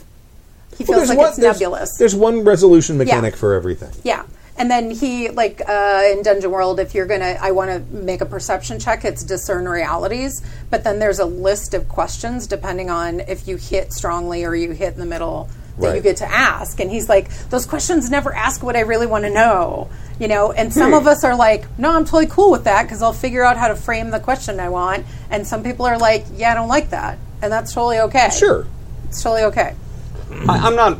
Well, we are judging because that's kind of the thing about this is is trying to trying to show the difference between systems, and so we have to judge. But I, I you're right. I, I'm I'm I'm not going to hate on people that love Power Yeah. the Apocalypse. I'm not, a- and I, I find the games that I've played they're all radically different, and the Yeah. rules have changed from game to game. So how am I supposed to know? sometimes this happens, sometimes that happens, but I do know it's narratively controlled. I do know that whatever I say, the GM honors, sometimes to a fault. Not not always though, but yeah, you. uh, It depends on sometimes who you play with. Mm-hmm. All right, uh, too, that's what I'm and- saying. But it, yep. but it- but it is every game I've played. It seems like a different game. Now that's not Yeah. that's nobody's fault, but I have played in I'm going to say half a dozen uh, You- part of the apocalypse games, Yeah. and in- including Jibs. And Jibs was a lot of fun, but it was different than the one that I played before. absolutely, um, and not because of the topic, but the rules and the way they were interpreted Yep. were different. And I think that that's the flaw for me about Power by the Apocalypse is it is really open ended to it and really open to interpretation, and that's cool, but it's not always. I mean, I kind of. I kind of want a randomizer. I kind of want to be able to fail, other than You got just- one. you can fail, You got Yes, occasionally. and that was the last. The one. last Two D six and Yeah. the same randomizer as Traveler. six six five four three two one. I get fail. it. I get it, but I'm still able to manipulate that fail into a win. no. No. Well, I've done it. You, it depends. That you, That's if because you, you're a charming you motherfucker. should- Maybe. not necessarily, but you should fail on that. Someone might like say, "Yeah, you, that guy falls over," but the hard move that that person's going to make on you for that fail is something that they're going to they're going to do something different with. Most of the time, somebody's going to be like, "Yeah, that doesn't happen," and what's possible is you went off that building. Like that's the fail. So it it might depend on who you're playing, or they might say, and it it because that's a miss. That's a miss. I, I know it's supposed to But- be, but a miss is not really doesn't really count because you're like, well, next turn I'm falling down a building. I'm going to do a catch, and I'm going to catch myself on the flag. No, you're and gonna swing have to, myself you have back up to the top of the building, and I you want to have hit the villain on my own way that up. fail that you made. Well, yeah, that's fine, but, y- But you yeah. did. Yeah, I'm falling. I've still got how many seconds before I fall? Well, uh, heights don't really matter, but uh, yeah, I've still got a couple of. I've still got a turn before I hit the pavement to rescue myself. Well, and I think that's sometimes. I think sometimes that's the the I don't know how I want to phrase this. Well, and here's what I would do. I would catch the flag. I would bounce. I would pull it. I would bounce back up, and I would land back up on the top of the building, ready to fight again. Or, well, that's what I would say. It's No, powered by the that's- apocalypse. Let's roll some dice. Then you've not played for for you've played with. So it's a miss. I've falling, but Oh, I haven't hit the pavement yet. Do you going to give me a round to fla fall through the air? Not necessarily. You have to hit the pavement. Oh yeah, you know, it's like if if narratively it makes more sense for your. I've died in those games. I've failed my dice rolls to the point where it's like, you know, the hard move that the, is the right move to make is that your character dies. Like that has absolutely happened to me in PBTA games. I think it just depends narratively on what kind of game you're playing, and I think sometimes the maybe the I don't know if I want to say the word trouble, but is that um, Vincent uh, Vincent Baker, who is the di- designer of Apocalypse World, like is very uh, s- okay with people using that mechanic. So there's a lot of PBTA mechanic out there in a lot of different games, but not necessarily all the games are really. So it's almost are really the same spirit of that game because really if you're kind of following the tenets of what he set up as a powered by game like where it's a conversation first that you and I are having and that the moves kind of trigger the resolution um, then it's a PBTA game but there are so many other I thought the conversation triggers the moves. the conversation does trigger the moves. Sorry if I said that wrong, but I, I'm just like, and then a lot of that, a part of that does involve that 2d6 and the 10 and above is a strong hit, and the 7 and 9 is you know a hit with consequences, Consequences. and but um, there are actually games now that are PBTA or maybe more appropriately Apocalypse Engine games because they are more like the spirit of what the Apocalypse Engine is supposed to be about versus the actual just 100% mechanical pieces. So th- you're right. There are just so many flavors of that. So would it be fair to say that if you played a couple of Powered by the Apocalypse games, you could still be wrong? Yeah. Because I do think it, it depends. So stop, I, I think, stop, stop. Rate. Well, no, because we need to drive more forum stuff. Yeah, Yeah, no, keep, and keep I hating think on that's me. okay because I think we Say some more wrong shit. Yeah, Well, I and will. to be quite honest, we all uh, we are all sassy and disparaging about the things we don't like. Oh, sure. So it's not even that you don't like them, but it's not And necessarily it's not even that I your don't biggest. understand. Yeah. It's not even that I don't understand it. Yes, I, So I- we get a lot a of times little I flip. speak in hyperbole, and a lot of Ye- times I speak in exactly. exaggerations. I get, I get what Power by the Apocalypse is trying to do. I kind of have a problem with the mechanic yeah. of making me fail. It's, it's not quite right. It's not. I'm trying to. I'm trying to put words to to what the mechanic is. I kind of have a problem with it. it kind of sticks in my craw. I I still just prefer storking up my dice. I fail enough. I don't actually. And and then I, the way I play, I tend to just choose to fail anyway. And I get what powered by the apocalypse is trying to do, which is force more people to make it. Excuse me. There is a fly. There's a fruit fly Oh, that's no, I buzzing know around, there is. Sorry, and we've all we're- been smacking we're at like it. Yeah, crazy and the I've- people. problem is, is There's that there's one. food. Someone put Like- food in Yeah. my trash and, can. and it wasn't empty. And, but anyway, there's a fruit fly. So if we just are smacking like we have been, and I almost did, it's not Tourette's. It's not Tourette's. It- al- although that's my favorite disease, and I don't want to make light of anybody that has Tourette's, but I really I, Send I'm gonna, your- I'm to gonna him, not pretend. me. I'm gonna pretend when I'm 80, if I make it to the 80, to have Tourette's, No. just so I can swear at kids. This Get was off my, lawn, and I my can swear. my fantasy sort of for real was work work related stress induced Tourette's, where you would have to accommodate me for saying all the worst Yes! words ever How c- at all right. work because it's like that's exactly what I want to have happen. I'm just. I Yeah. just want to say it. yeah, and it's I like have Tourette's. Either that, It's or- work-related yeah. stress for Tourette's, but it's Yeah. Tourette's. Work-related stress Tourette's. Uh, Yeah, exactly. All right. Okay. That was, a RPG long, that was good though. Yeah, it was. Here's a very long email from Kenigma. Oh, it's my turn, isn't it? No, it's 'Cause I mine. started- I haven't read yet. Yeah, I don't think you did. Didn't I? Oh no, I did. I read one. you? We should split this up because it's like four pages long. Okay. Work has kept me off the forums, Twitch, and other emails. Being a super rich and a hot secret agent who is also an astronaut just keeps me so busy. That's But super awesome. I find myself with little time between missions. Let me have my delusions. As of this year, I have been uh, uh, role play GMing or RPR GMing for 35 years. Holy shit, I'm old. Yeah, next year I will have been been playing role playing games for forty years. Seventy. Really? Seventy-eight. Yes. Yay. And in that amount of time, you end up with some crazy stories and lots of lessons learned. I thought I'd share some of my more colorful experiences and how I handled them. They're like mini horror stories. Maybe the Happy Jacks Brain Trust is a better solution than what I came up with or can can Yeah, this is- can came up with. Can can. can. Can can well Longest it's a- ever. It's a, it, handling big groups. is it five pages? It's got bullets. It's got bullet points. I like- It has bullet One. points. I just I just like that. Which version. actually I'm reduces gonna- the page count. Stop interrupting me. I'm going to do this fast. Handling big groups, which is awesome. Handling. Five pages. Once upon a time, I bought a new game that wasn't GURPS. The shame, the shame. And Sent out the customary. Here's what the game we're playing wants in. I got 12 interested people. My first thought was, how exciting! Oh no. Immediately after, I thought, what the fuck do I do with 12 eager players? My solution was Lottery. point at first. I centralized the group in one town. The setting is post apocalyptic survival, with the players being a band of mercs that run missions and always end up back at their home base. Good solution.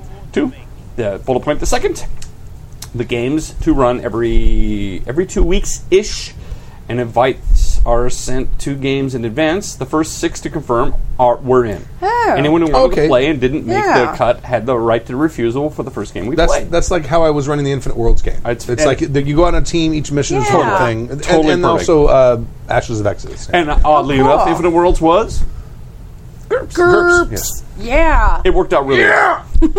My players at the time It's a were, little constipated, yeah. were late 20s to 40s. Okay. Blowjob. I'm I'm looking for some voiceover work if anybody wants to hire me. That's so funny. My players at the time were from the late 20s to 40s, almost all work and have adult stuffs. So the ability to not be obligated to play worked really well for everyone. Uh, one of the fun outcomes, the bullet point the Yeah. second, one of the fun outcomes was that one game uh, we got five players. Then the next uh, one, I'd get five different players, maybe one or two from before. But the jobs they ran affected the reputation and holdings from the whole of the whole group. Yeah, it was like Mission Impossible. Uh, so uh, you may play one month and come back, and the next would be like, why, why don't we have any money? And why do these people hate us? Or why is everything on fire? It made for some really fun role playing in inter party conflicts. Cool. Uh, the second topic handling unruly players. So, yeah, we've all had those, right? Well, this one time in Bandcamp, this one time we played a game that had political and social elements with different societies, and the conflicts came from different entities interacting. The players had to deal with them, each by picking a side, and just navigating the various personalities to achieve their goals. So, without getting into the details, a couple of players' real life politics didn't line up with the game's not real world policies. Uh, they felt like being very vocal over what was the correct political slash social way things should happen. This ate up game time and patience, wasn't constructive, and generally was irritating to everyone. we all play games to blow off steam, not to fight f- with friends. So I wanted a I wanted to put this down quickly. Bullet point the first. My first attempt to settle the situation was to ask all the players to keep their personal politics out of the game. Simple, right? Fair? Right? Fail. Players just went right back to it at every opportunity.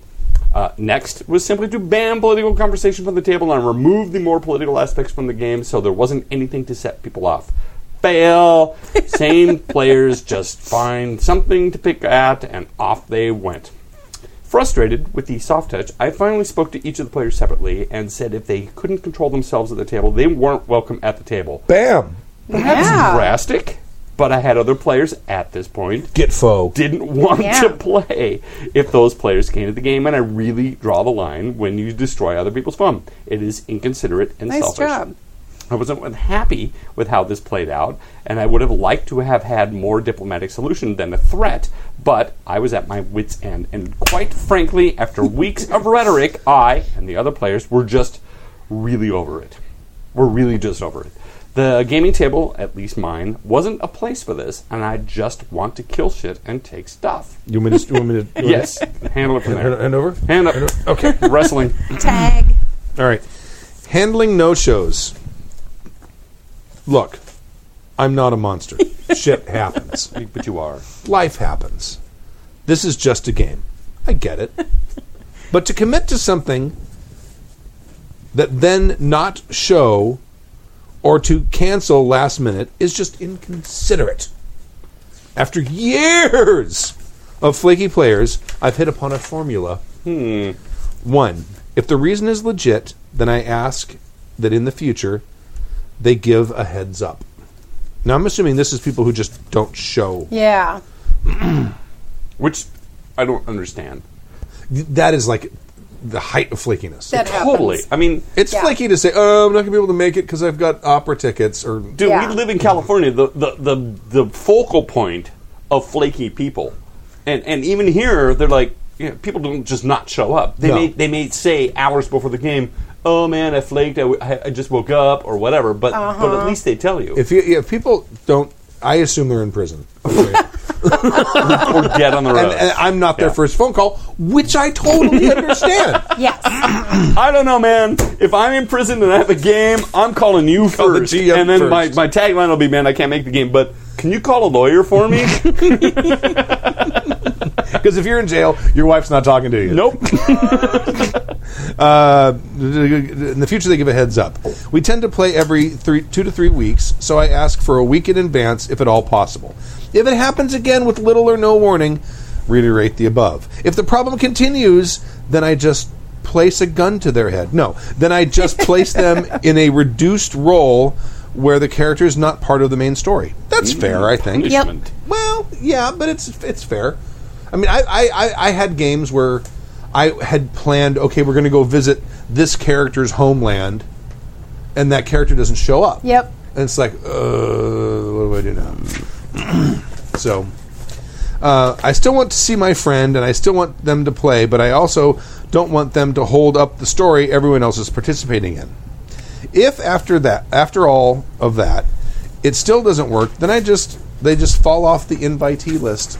If a player asks, then I have a conversation about why they aren't in the game anymore, and if they can work something out, we do.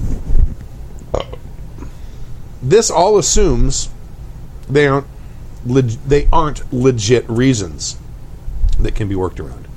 If there if there are if they are, then I work out something with the player to allow the troubled player to play. Typically, the group is more than willing to make allowances, and allowances must be made. Uh, I've seldom had to do much past step one or two with anyone, but there wouldn't be a step three or four if I hadn't had a couple of. them. in this modern day, everybody's life is really busy. Um, Yeah. We're experiencing it ourselves with the moat game. Uh, people aren't able to commit, or they Right. commit, but they're like, "I've got stuff happened." You know, like Uh, Je- Jesse's the, the, the, the wives are Right. doing doing a couple little mini tours. and, and stuff. Jason missed a game, and then we were able to Mm-hmm. work it out with him. He was in Baltimore in a hotel room. We were able to Skype him in. two blocks away from Bertha's muscles. Yep, Or From Bertha, which is sort of eh, apparently. yeah, but still, But still. because when you're Exactly. ashore in Baltimore and you fancy a bite to eat, Just follow your nose to Bertha's. You're in for a rare old treat. How do you know that? Because we're folk singers. right? Oh, okay. Oh, that's that's like a, folk a song? legendary song that was Oh. written in the 1970s. 1970s. Yeah. and it's about Bertha's bar and grill or whatever it's Yep. called in, In Baltimore. Baltimore. Yeah. And and there's a big sign there that says "Eat Bertha's Mussels." So Eat Bertha's Tony mussels. Ah, Baran and who, I don't remember who the other guy was Yeah, wrote the by song far. for him called You can eat Bertha's them in Mussels. the dining room. You can eat them in the bar. in the bar. So when you were ashore, Baltimore, that was where I picked I it. missed Celtic's Ball, by the way. Yeah, it, it might one day be back. Who knows? Anyway, yes, carrying on. Handling snipping, Snipping or sniping. passive aggressives. oh, yeah. Okay. I don't typically catch on to these behaviors at first because I just don't expect people to behave this way. But sometimes they do. Well, I guess apparently you have a game with enough people that uh, hold uh, grudges, but uh, that's not necessarily your fault. It might be, uh, you know, somebody else's. We don't blame you for your ignorance. I try to err on. I try to err. On I was the s- being passive aggressive, by the way. Yeah. Did I good? Did So I do look, good? Was it, it was okay? good. Very good. I saw what you did there. I tried to err. It was all right. It's a- I mean, i- it's a good first effort. yeah. I try to err on the side of caution because some gamers aren't always good at the social. I threw up We in my say- mouth a little bit we because say- we say that's it's a- going to be like parent uh, adulting. I know, and we say it's a it's a um, it's a stereotype, but but he had it in quotes, so And so they come off as trolly when they don't mean to. yeah. How do you tell? I wish I had a good answer for that. Here are some examples of my experiences. Oh, good. Ooh, this is gonna be Once upon a time, fun. I got an email list of rules problems from a player that were never discussed during the game. no. I did, that's Oh not passive aggressive. That's awesome. There's a bunch of rules that you didn't do in the game that I want you to know. or it may be like, well, let's just do it this way, and then we'll, then we'll address it later, right? Here's Because I do that all the time. Welcome to doing actual Wow. plays. Oh, yeah, right? It's called a forum. That just killed me. Oh, It's- I, can, I can imagine jamming a game. There's a Holy bunch of crap. rules that I haven't even done. It's here are the grapple rules, just in case. Getting a multi-page rambling Wow. email of problems just isn't constructive. But I addressed the concerns before the next game. Note the issues centered mainly on the player wanting to play an entirely different game, have more spotlight, read in the main read Be be the the, main. main character, and so on. I, bet I bet he would be adverse to having his backstory in mind as well. I asked the player to either bring issues up Like, during picked the up more game thunder. or after, so we could discuss and handle any issues that they hap- that, that it, as they happened, or at the end of the night in the future. I got a new list after the game, Oh. even more rambly than the other, and it was very aggressive. Well, actually, Oh, I then realized That's the player was unnecessary. Oh, upset because no. the game wasn't going their way. yep. They're out then there. are players who give non-constructive. Now, I should say, one of your things as a GM, you're a performer when you're a GM, and one Mm-hmm. of your one of your one of the things you're supposed to do is scratch the itches that the players have, and if the players are looking for certain things and stuff, isn't that kind of part of our responsibility as GMs? no, I I think mean, not always. No, I think it is too, but it, I suppose it it could depend on the degree to which this person wanted to be the Right. Because we've all played with those people that want to be all the things, all the and time. in all the places, all the time. I, I have that skill. I can do that. Yeah. I can Yeah. do that too. I Can I wanted to make go that do one too? this thing, but then this player that wasn't going to do that thing wants to do this other thing that sounds kind of cool. So I, I'm, gonna do that too. Yeah, I, I'm I'm there. I, le- I left. Oh my I god! left Why you letting the and I- rogue pick this lock? I can do this so Yeah. much better. I actually Yeah. have a skill on this. I can't believe Yeah. that you're letting. Why? And, uh, but I mean, a- and there are player types that are incompatible. Yeah. Absolutely. I, I get that. And- I, I know that. so, Yep. and, and at that point, don't put up with them. Sure. Uh, and then I realized the player was upset because the game wasn't going their way. Then there are players who give non constructive complaints during the game. I'm not talking about rules questions or, oh, hey, that wasn't what I meant slash understood, but some unreal stuff. Oh, this is my purview. I'm Here really are good s- at this. No, here yeah, are some I'm great at examples. this. I don't like the dice we use to play, two 10 sided. I think we should use different dice. Yeah, I've done that. I've done that. Yeah. Me. Well, I can't do much about that. The whole system is based off of D- two D10s. Well, you're the GM. Just fix it. I want to play GURPS and not this. Yeah! Me. Well, we agreed to play the system. Maybe once we finish the first arc, we can vote on playing a different system. Bogus. Fuck this. I'm gonna roll my tens, man. These complaints came after agreeing to play the system and in the middle of the game, often after something didn't did not go the player's way. Or the always popular player who wants an undo button or to just or just to bitch. After a scene had played out and as I'm setting up the next scene, he says, "Hey, you didn't let me do thing or you did rule wrong etc me okay why didn't you bring that up when it happened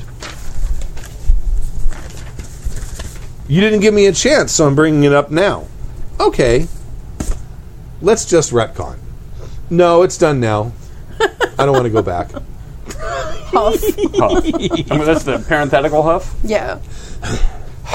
in all, No, it's just done now. I No, don't it's wanna go just done now. I, I don't want to go back. in all, in all cases why did this guy keep playing i'm sorry uh, no i've had a lot of this stuff too i was this guy sometimes uh, in all cases the player was taken aside with for a private so what's really the problem here you stupid son of a bitch no yeah, I, I, that's editorializing sorry uh, what's really the problem here conversations i tried to be patient and often judged the intent by the response to the private conversation some of my favorites Well, Uh, First of all, I want to give you kudos for that, having the adult conversation and Yeah. then judging them, because that's the kind of thing you go into these conversations just ready to hate them for the at, for the antics, the shenanigans they pulled, and I give you high high marks for being an impartial judge. That's good. I'm just doing what you said. In response to me asking the player that the player speak up if they didn't understand something. Instead, they use that as an invitation to complain about everything about the game. You can't take feedback. After my describing several instances where they verbally attacked either me or other players. You're picking on me because I was talking to the player privately. You're all ganging up on me because I probably I, I brought it up, the issues up to the group, and the entire group had issues with that player. Those last two were the same player. Sigh. Yeah, man child. Why problem make when you no problem have you don't want to make? In these cases, after trying, after having tried to work with the player to no avail, They're invited to not return. I like that turn of phrase. I think that also needs to be on a T-shirt. You're invited to not return. In most cases, though, I find that things can be straightened out over a beer or two and some understanding. But it really just takes one asshole to ruin everything, so I tend to be kinda true. protective of my gaming group. Although, And I'm usually that asshole. That's what you were going to say. No. That yeah, I know. Yes, you were. yeah. My handling of, of the passive aggressive uh, passive aggressive how many beers have I had? Passive aggressive types is probably more terse than it should be. I'm open to counseling. I don't know. Oh, It sounds like you're being more than fair. You want me to pick it up, I got Mr. it. Beers? Oh, Oh, look, all right, yeah, go shit, for yeah. it. Handling a game that isn't. Well, there's only like six pages left, right? No, there's only like. Uh, this is the last It's little perfect. section. We parse this up perfectly. Excellent. handling a game that isn't working. Sometimes a game just doesn't work, and you have to really pick up on that. Mm-hmm. I always ask if everyone had a good time and if they have feedback at the end of the game. As Stu does. But I found a lot of players don't want to be a whiner, so they will suffer through a game. Yeah, Absolutely. Or, or you say, yeah, it was great. And you get that was a lot of fun. Right. Eleven. Once upon a time. Well, to be okay, to be Yeah. fair, at the end of a game, sometimes You just want to go home. You're tired. no, yes, but there's also just a lot to process. You're like, Sure. Yeah. I'm I'm not sure I can. It, it's like you just got off a roller coaster. Your hair's back. You're like, I, I'm j- I'm not sure uh, if I can. I, I again, I equate it to acting. I just got off stage. Uh-huh. You That's can't true. Ask, I cannot give you a straight answer. I need I need a couple of minutes, 20, 30, an hour, a day to decompress and give you a straight answer because I'm still high. yeah, sometimes From the moment. sometimes there's feedback right away, and then sometimes Yeah, if it really you have sucked, to you'll get it. Ruminate. But for the most part, I mean, it's just like if you've ever been on stage, you get off stage, there's this high, and people come up and ask you questions, and you're like, and you get, and something flies out of your mouth, and later you're like, I have no idea what I just said to that person. I mean, something flew out of my mouth. Carry on. Once upon a time, I asked everyone if we wanted to pick things back up, and I got some feedback along the lines of The game is depressing. It depressed me. I don't want to play games for that. That's a totally legitimate thing. Yeah. Uh, although, if you go into it and you know you're being playing Call of Yeah. Cthulhu, I'm Yeah. I'm just gonna- I'm just gonna do it. This game, uh, it's so depressing. I mean, it's Elder Gods. I mean, when nobody wins, and I'm going insane. I want to win. Explainer. We were playing a bleak apocalyptic game where you were just trying to survive. Fighting for food and in fear for your life isn't fun. I play Two- Fallout. It's fucking fun. Two or of my. Apocalypse World, Yeah. which Oh, may yeah. very well have been what they were playing, Two of my players are immigrants from other countries. as that- opposed to immigrants that from they this country. left. right? That they left because, Passive well, aggressive, man. it sucked there. That's not passive aggressive. All That's this did was aggressive aggressive. remind them about how much their lives used to blow. so, th- so That's they're a point of view. they're- they're from some worn, torn region from the Ceausescu era, Yeah. and they and they escaped here. And it's like this is just like home. Yeah. Where are the death camps and the mass graves? Yeah. I don't want to do some off-color accent, but I have to at this point. Maybe uh, I'll pick India. It's, you are you are giving me flashbacks of terrible things that have happened.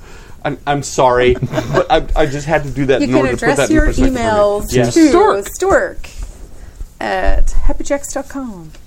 Uh, I brought this up to the other players, and everyone was unanimously like, oh, hell, next game. This is a bit of an extreme example, but I always try to stay aware of if people look like they aren't having fun. Absolutely.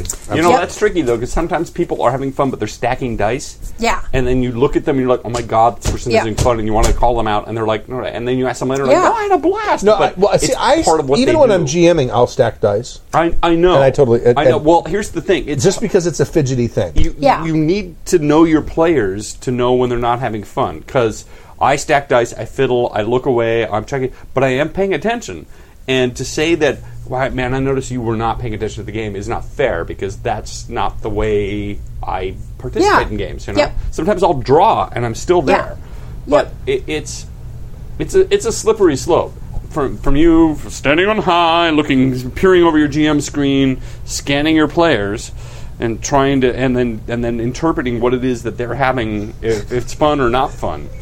Cyber Everything says, well, don't run papers, please, the RPG.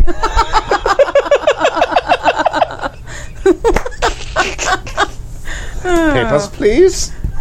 Uh, what I do now is after every five or so games, I put uh, to the group or I ask the group if they want to continue the game we're playing now or look at something else.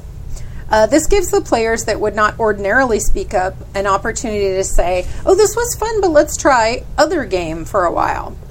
What is nice here is that we get to experience lots of different games. Right now, we jump between Trail of Cthulhu and Dresden Files mainly. Oh, cool. Yeah. Ken Kenigma23 on the forums. Not that I've had time to get on lately, but I'm in there in spirit. No, I know the name.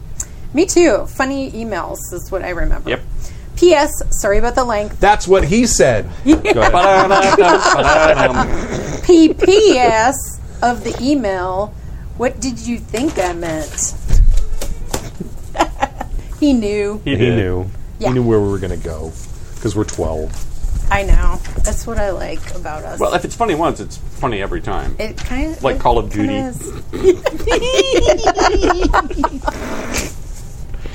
Oh. All right. See? yeah, no, it's funny. It's always funny. Uh, anything important happening in the, here in the Yeah. uh, chat room? I don't think oh, so. what's the chat room? No, it doesn't look like it. There's nothing really important happening there.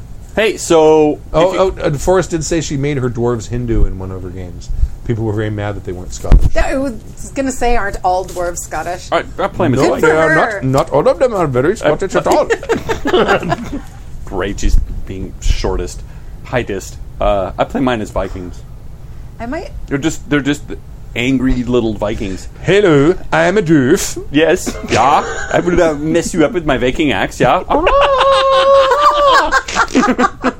I kind of want to make a Marissa Tomei, uh, my cousin Vinny, uh, character now. Yeah, it could be a dwarf. Yeah, nah, it's gonna be totally An a superhero. elf. It's gonna be your like roller girl superhero. no, one of character. my superheroes I'm going to play uh, the next time I get to do a superhero is going to be called Woke AF.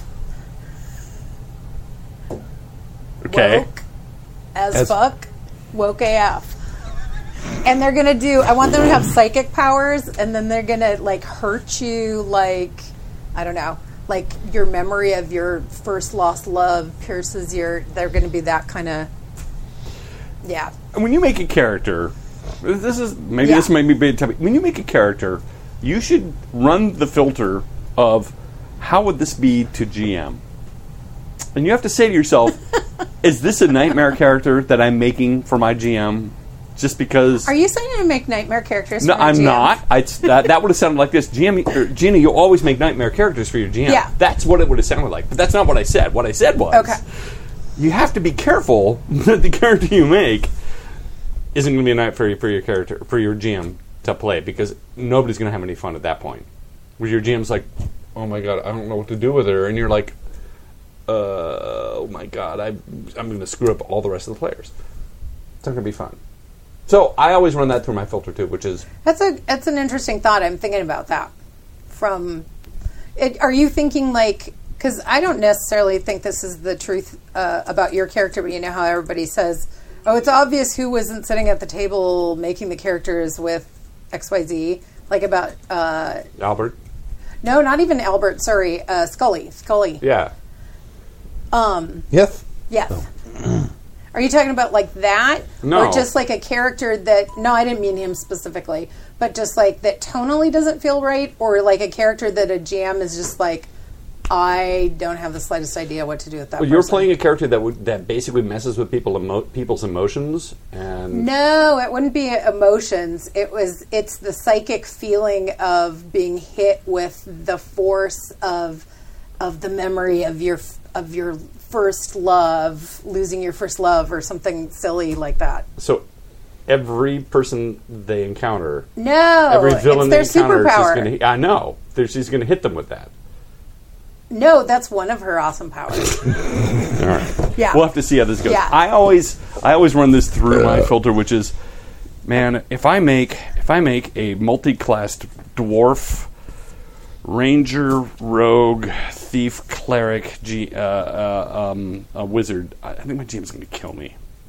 I'll just make a ranger. Oh, see, I think actually, and that's a bad example anyway. It would be more because you don't. If you create a, a character with superpowers, their superpowers aren't like in effect twenty four seven, like when you're playing a supers game. No, well, with super games, So it's not I, like I you're- really tend to default to the armor characters, and, Yeah. and here's why: you can add powers, any power, indiscriminately to your suit, as opposed to being, you know, it's like, if you want to gain powers, you can just add it, as opposed to uh, a mutant, which is like, well, I, you know, I can regenerate, and that's my power, uh, Yeah. and I just get better at regenerating. Actually, I think if you were if your superpower was, and your super name was woke AF, it would be more like it would be more like uh, I hit you with the force of uh, a hundred thousand microaggressions, and then that's what you get hit with.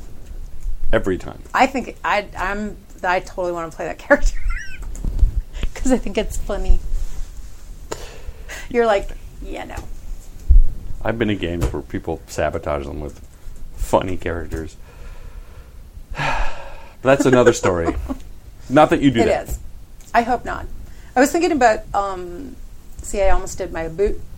I, boot? Thinking about. All right, you Thinking did. about uh, when we were talking about backstories because I I think I I go between being super specific about certain things with my character and then being I it's totally open ended.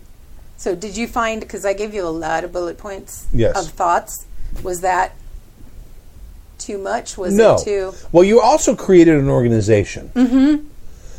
Th- And that, in and of itself, is always going to be more complicated than just here's a- Okay. a, few bullet points on a character.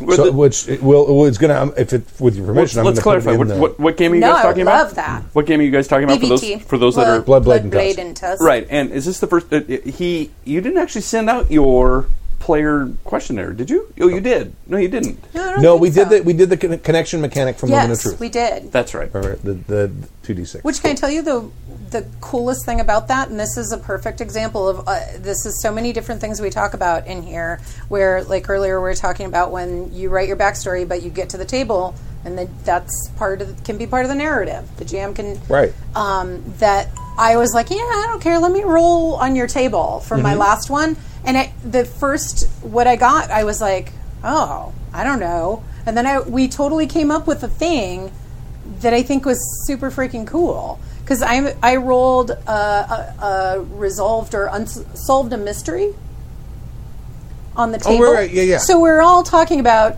you know, it's it's 12th, 13th century, Mm-hmm. and everyone's like making connections to people in their background or between the parties, like how we met or a story in the past. And one of the the things you think about in moment of truth when you're making uh, connections in your uh, backstory is they can actually be things that happened as well. So they can be PCs, they can be NPCs, but I was like, yeah, I want to roll on the table for at least one. So I rolled on the table, and we're very immersed in this orcs and you know 12th century uh, Europe, Western Europe, and you know Catholic Church and all this. and then I rolled, and it was, is it resolved a mystery? Or solved? Disco- uh, uncovered a mystery. uncovered a or mystery or something, yeah. like that. And Or I was like, discovered a mystery. so at first I'm like, wow, that's a weird one to get. And then it totally freaking wasn't. Like when you listen to the session zero, we were, I was like, yeah, I think she's playing hide and seek with the priest, and she found basically the equivalent of like a priest hole that was centuries old that had relics, including a scroll. that and so it can turn into totally cool I, things. I, bel I believe uh, maybe this didn't work, but it, it was a scroll about. It was an it orcish. was an ancient orcish. Yeah. right which Yeah. means they've been here before. Right? at some at So some it to- dun, dun. so totally a random Maybe. Maybe. Yeah. or maybe the scroll isn't from here. Maybe somebody right. from here I don't know. has been there and Right. brought back. Right? Yep. It could be any. It's it could be all totally Yeah. cool. kinds of So- things. and that's the kind of thing. Yep. Yeah. One little kernel, and it Yep. got built on. Well, and it's when when you kind of uh, it is both. It can be both terrifying, but it is, I think, um, so exciting to be able to kind of give part of yourself up like that creatively for the story. Right. Whether it's through the random randomizer of the mechanics and the dice in the game that say, you know, you want to be the hero and you want to succeed, but oh, I I totally frickin' failed that role. Well, maybe that's actually going to create a more interesting story with a better climax or It always does. Yep. I, I rolled up Trig uh, out of the out of the. Yes, it was Yeah. Bill Star Wars, but I rolled up a non-combat character. He was just he failed. He ended up in jail. It was terrible. Ended up playing him as a coward, and to this day, he's the most hated character I've ever played. And yet, all of his antics, they're- it's the most told stories Yep. because he was a coward. Yep. Uh, he, I modeled him after Benny from The Mummy. Remember Oh, Benny? yes. there you go. Yeah. Oh, Yeah, little slimy little Yeah. guy. He was always like, "Ugh," and he gets his just he gets Yep. his comeuppance in the end. But the point is, those the, those are the characters that are more interesting. That's the more interesting story to tell. Uh, my my sorcerer, full of himself, cocksure, full of himself, decides Yeah. to go down the corridor on his own, and Yep. almost had a TPK. But that's the stories that we tell. Yep. It's the failures. It's the things that were random that are more interesting than. I mean, nobody talks about the fights we win. Very and rarely, even and the those- fights you win are But- boring. or maybe they're all the sweeter because the the team is not a team of you know, it's like how I talked about how I loved that was this like awakening for me with the supers game because what I loved is that there's I'm the mundane super in this group of like godlike demigod superheroes. And so I loved that dynamic that it's just like, you know, I have Hawkeye with the trick arrow with frickin' Thor with Mjolnir. Right, Right. right. You're You know? like, uh, I, Yeah. mm, I can't compete. So it's the dichotomy of that, and it's like like you said. So there are interesting character relationships and narratives, you know, story beats Mm-hmm. Driven that by come those up random. Yeah, and then you know, so so the wins are still cool, but it's it's cooler to have this like interruption of greatness from and in the wins, there's fails. Yes. And the fails are the really Yep. cool thing. I mean, eh, we we all you know. Yes, we may have won the war. Yep. But it was his sacrifice, or it was this moment, and it was that. Those are the ones we talk about. It's I think so, seriously. too. We Yeah. we. We, we read stories about where people have failed. I mean, look at Game of Thrones, where yeah, we talk about the body count and the stories that they had, and we don't really care about who's still living. We're really more concerned about what happened to this person and why they're gone. well, because yeah, if you sit down to write that story, you're like, yeah, Rob, King of the North, he's totally. Oh wait, Oh wait, and then we what? and, and yeah, you know, Red Wedding, then, you know, just Spoilers. Like, yeah, there's like but it's not the story you necessarily expect. It's Exactly. It, it but it becomes better. But- right, I've- right. honestly, it really It yeah, really does. It really does. that th- ha- that story happening, that red wedding Mm-hmm. moment. Everybody's like, because we're all so used to everything gets tied up with a little bow, and yes, he's going to Yeah. be king, and then all of a sudden he's not, Yeah. and there's no way. To, oh my! Uh, oh oh, and Yeah. like, th- and that's the way role playing Yeah. games were too, because we have these dice randomizers, and all of a sudden you're standing there Yeah. with a big bad, and you fail, Yep. and that story takes a completely different Yep. turn, and then even the GM's like, Yeah. I need to go to the bathroom. Yeah. right? Well, I and need to. and I some need of to that- work out some stuff. some of that is the, the fun of the mechanic in the game introducing unexpected outcomes. Well, no, that's exactly what but it is. Mm-hmm. but the other part is the jam and and knowing and feeling where it would be good for that story to go and honestly i think it is not as fun or fulfilling maybe is the right fulfilling word is a great. Yes, to be constantly rewarded with I agree. Oh yeah. the win Ah. the Monty Hall, Absolutely. the Monty Hall dungeon is boring. yeah right yeah and so i, li- Except I like when you're that. leveling your character. Yeah, Yeah. right. Except if you're Yeah. a WoW and you just Yeah. need If your you tier count gold three pieces stuff. as XP. Yeah, Which we did. back in the day though, but back asses. in the day, that's what it was. Here, I always equated to the fact that back in the day we didn't have stuff. We were living in a room with our parents, and uh, it was their stuff. But now that I have stuff, I'm like, all right, I actually own stuff. Got that. Tick that box. I don't actually need to pretend to own stuff because I do. I'm gonna pretend to not own stuff. Whoa, that's weird. yeah exactly You're always playing to things you aren't. Mm-hmm. And like when you're when you're a 14 year old teenager who doesn't own anything, you're playing to own stuff. And now that you're a 40 year old guy, 50 guy, you're uh, exploring other avenues. Yeah. I, I think it's more interesting to fail, and the fails are always the more interesting stories. And the fails are what we talk about in books, they talk about in plots. Yeah, uh, we talk about. I mean, certainly, Grapes of Wrath is is the story of one big fail. oh yeah And, and that's where interesting stories come from. Yeah. It's not about the wins. And, and, and to be, s- How, mu- how many times have you sat at a table or a- and somebody sat around and explained to you how awesome their half elf ranger was Mm-hmm. for 20 minutes and all the awesome things that half elf ranger did and how boring that is? Mm-hmm. And and you're just trying to find a reason to get the hell out of there.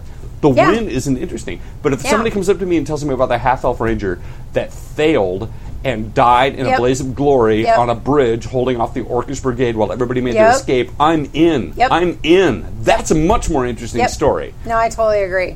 I just, yeah. And I don't think you immediately, and I don't think it depends on what age you are either, because I didn't, I didn't start playing role playing games until I was an adult.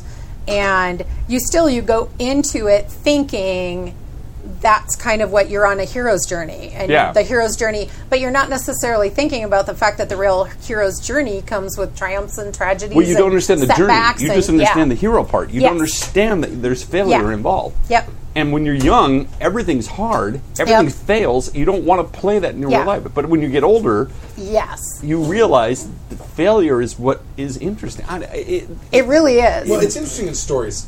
it is. It's not that interesting in real life. Well, that's I mean, the- it's That's interesting, true. That's but the it's not point. pleasant. That's true. and, and Yeah. that's really the point yeah, a more nuanced story and that things goes- unexpected conflict and and and that's why games Yeah. like Apocalypse World and Fate and uh, where they have a mechanic for f- I don't want to say failure, but for randomness, I get that because you have to force players, some players, to embrace the failure, to embrace change, to embrace a randomness, to embrace something that's wrong that didn't that doesn't go with the way they are. There needs to be a mechanic for them to be okay with it. I get that not everybody's able to just say, "Well, I completely failed." Well, what happened? Uh, let me tell you what happened. yeah, triumph following tragedy is much a much sweeter triumph. But but absolutely, also absolutely. but also failing is so much more interesting than winning. It is. And it's, you know, we've told a lot of stories, and I know I've told some of the same stories, but there are times when you initially, even knowing that, the unexpected result of the, the, fail or the not triumphant aspect or direction of the story will sometimes make you feel like wait what what the fuck but then it's like oh my god that was so much better and so much more poignant or meaningful or created such a better story To be honest, that's that's one of the benefits of when people make a critical fail. If you're playing a game with Uh-huh. critical fails, asking them how they fail. i yeah i It's totally e- agree I, I I I I like it because it takes the onus off the GM. Yeah. But I love it because it allows the players to describe to you how they failed, and the players nine times out of ten love that. yeah I very rarely run into somebody that goes, uh, I, I stub my toe and I move on. Very Yeah. rarely. Most of the time, as Stu has pointed out, people make it worse than Well, they would have ever and come I- up with. and I think- it's so much more Yep. interesting. And I think to you know this ties back into something you kind of already said, but the stories the the stories we've told playing role playing games to me that kind of sing in my heart still Mm-hmm. are those ones where there have been uh, total unexpected fails and penultimate Mm-hmm. moments that the resolution of those created though this total real story beat that No, that- I agree. yeah I agree. That's. I don't know how we got on this topic. but I don't it's- know either. maybe we I should- can't maybe we should remember. follow that through for our next game. So Yeah, pretty awesome how we absolutely. wandered here. It's cool. cool I've been talking to people in the chat. cool They're all like, "What are they talking about?" They say you're just trying to cover for the fact that you roll shitty. Yeah, but I don't. It Yeah, depends you on really the game. You don't. were you've been Yeah. on fire the last couple of Yep. games. Yeah. Maybe the streak's broken.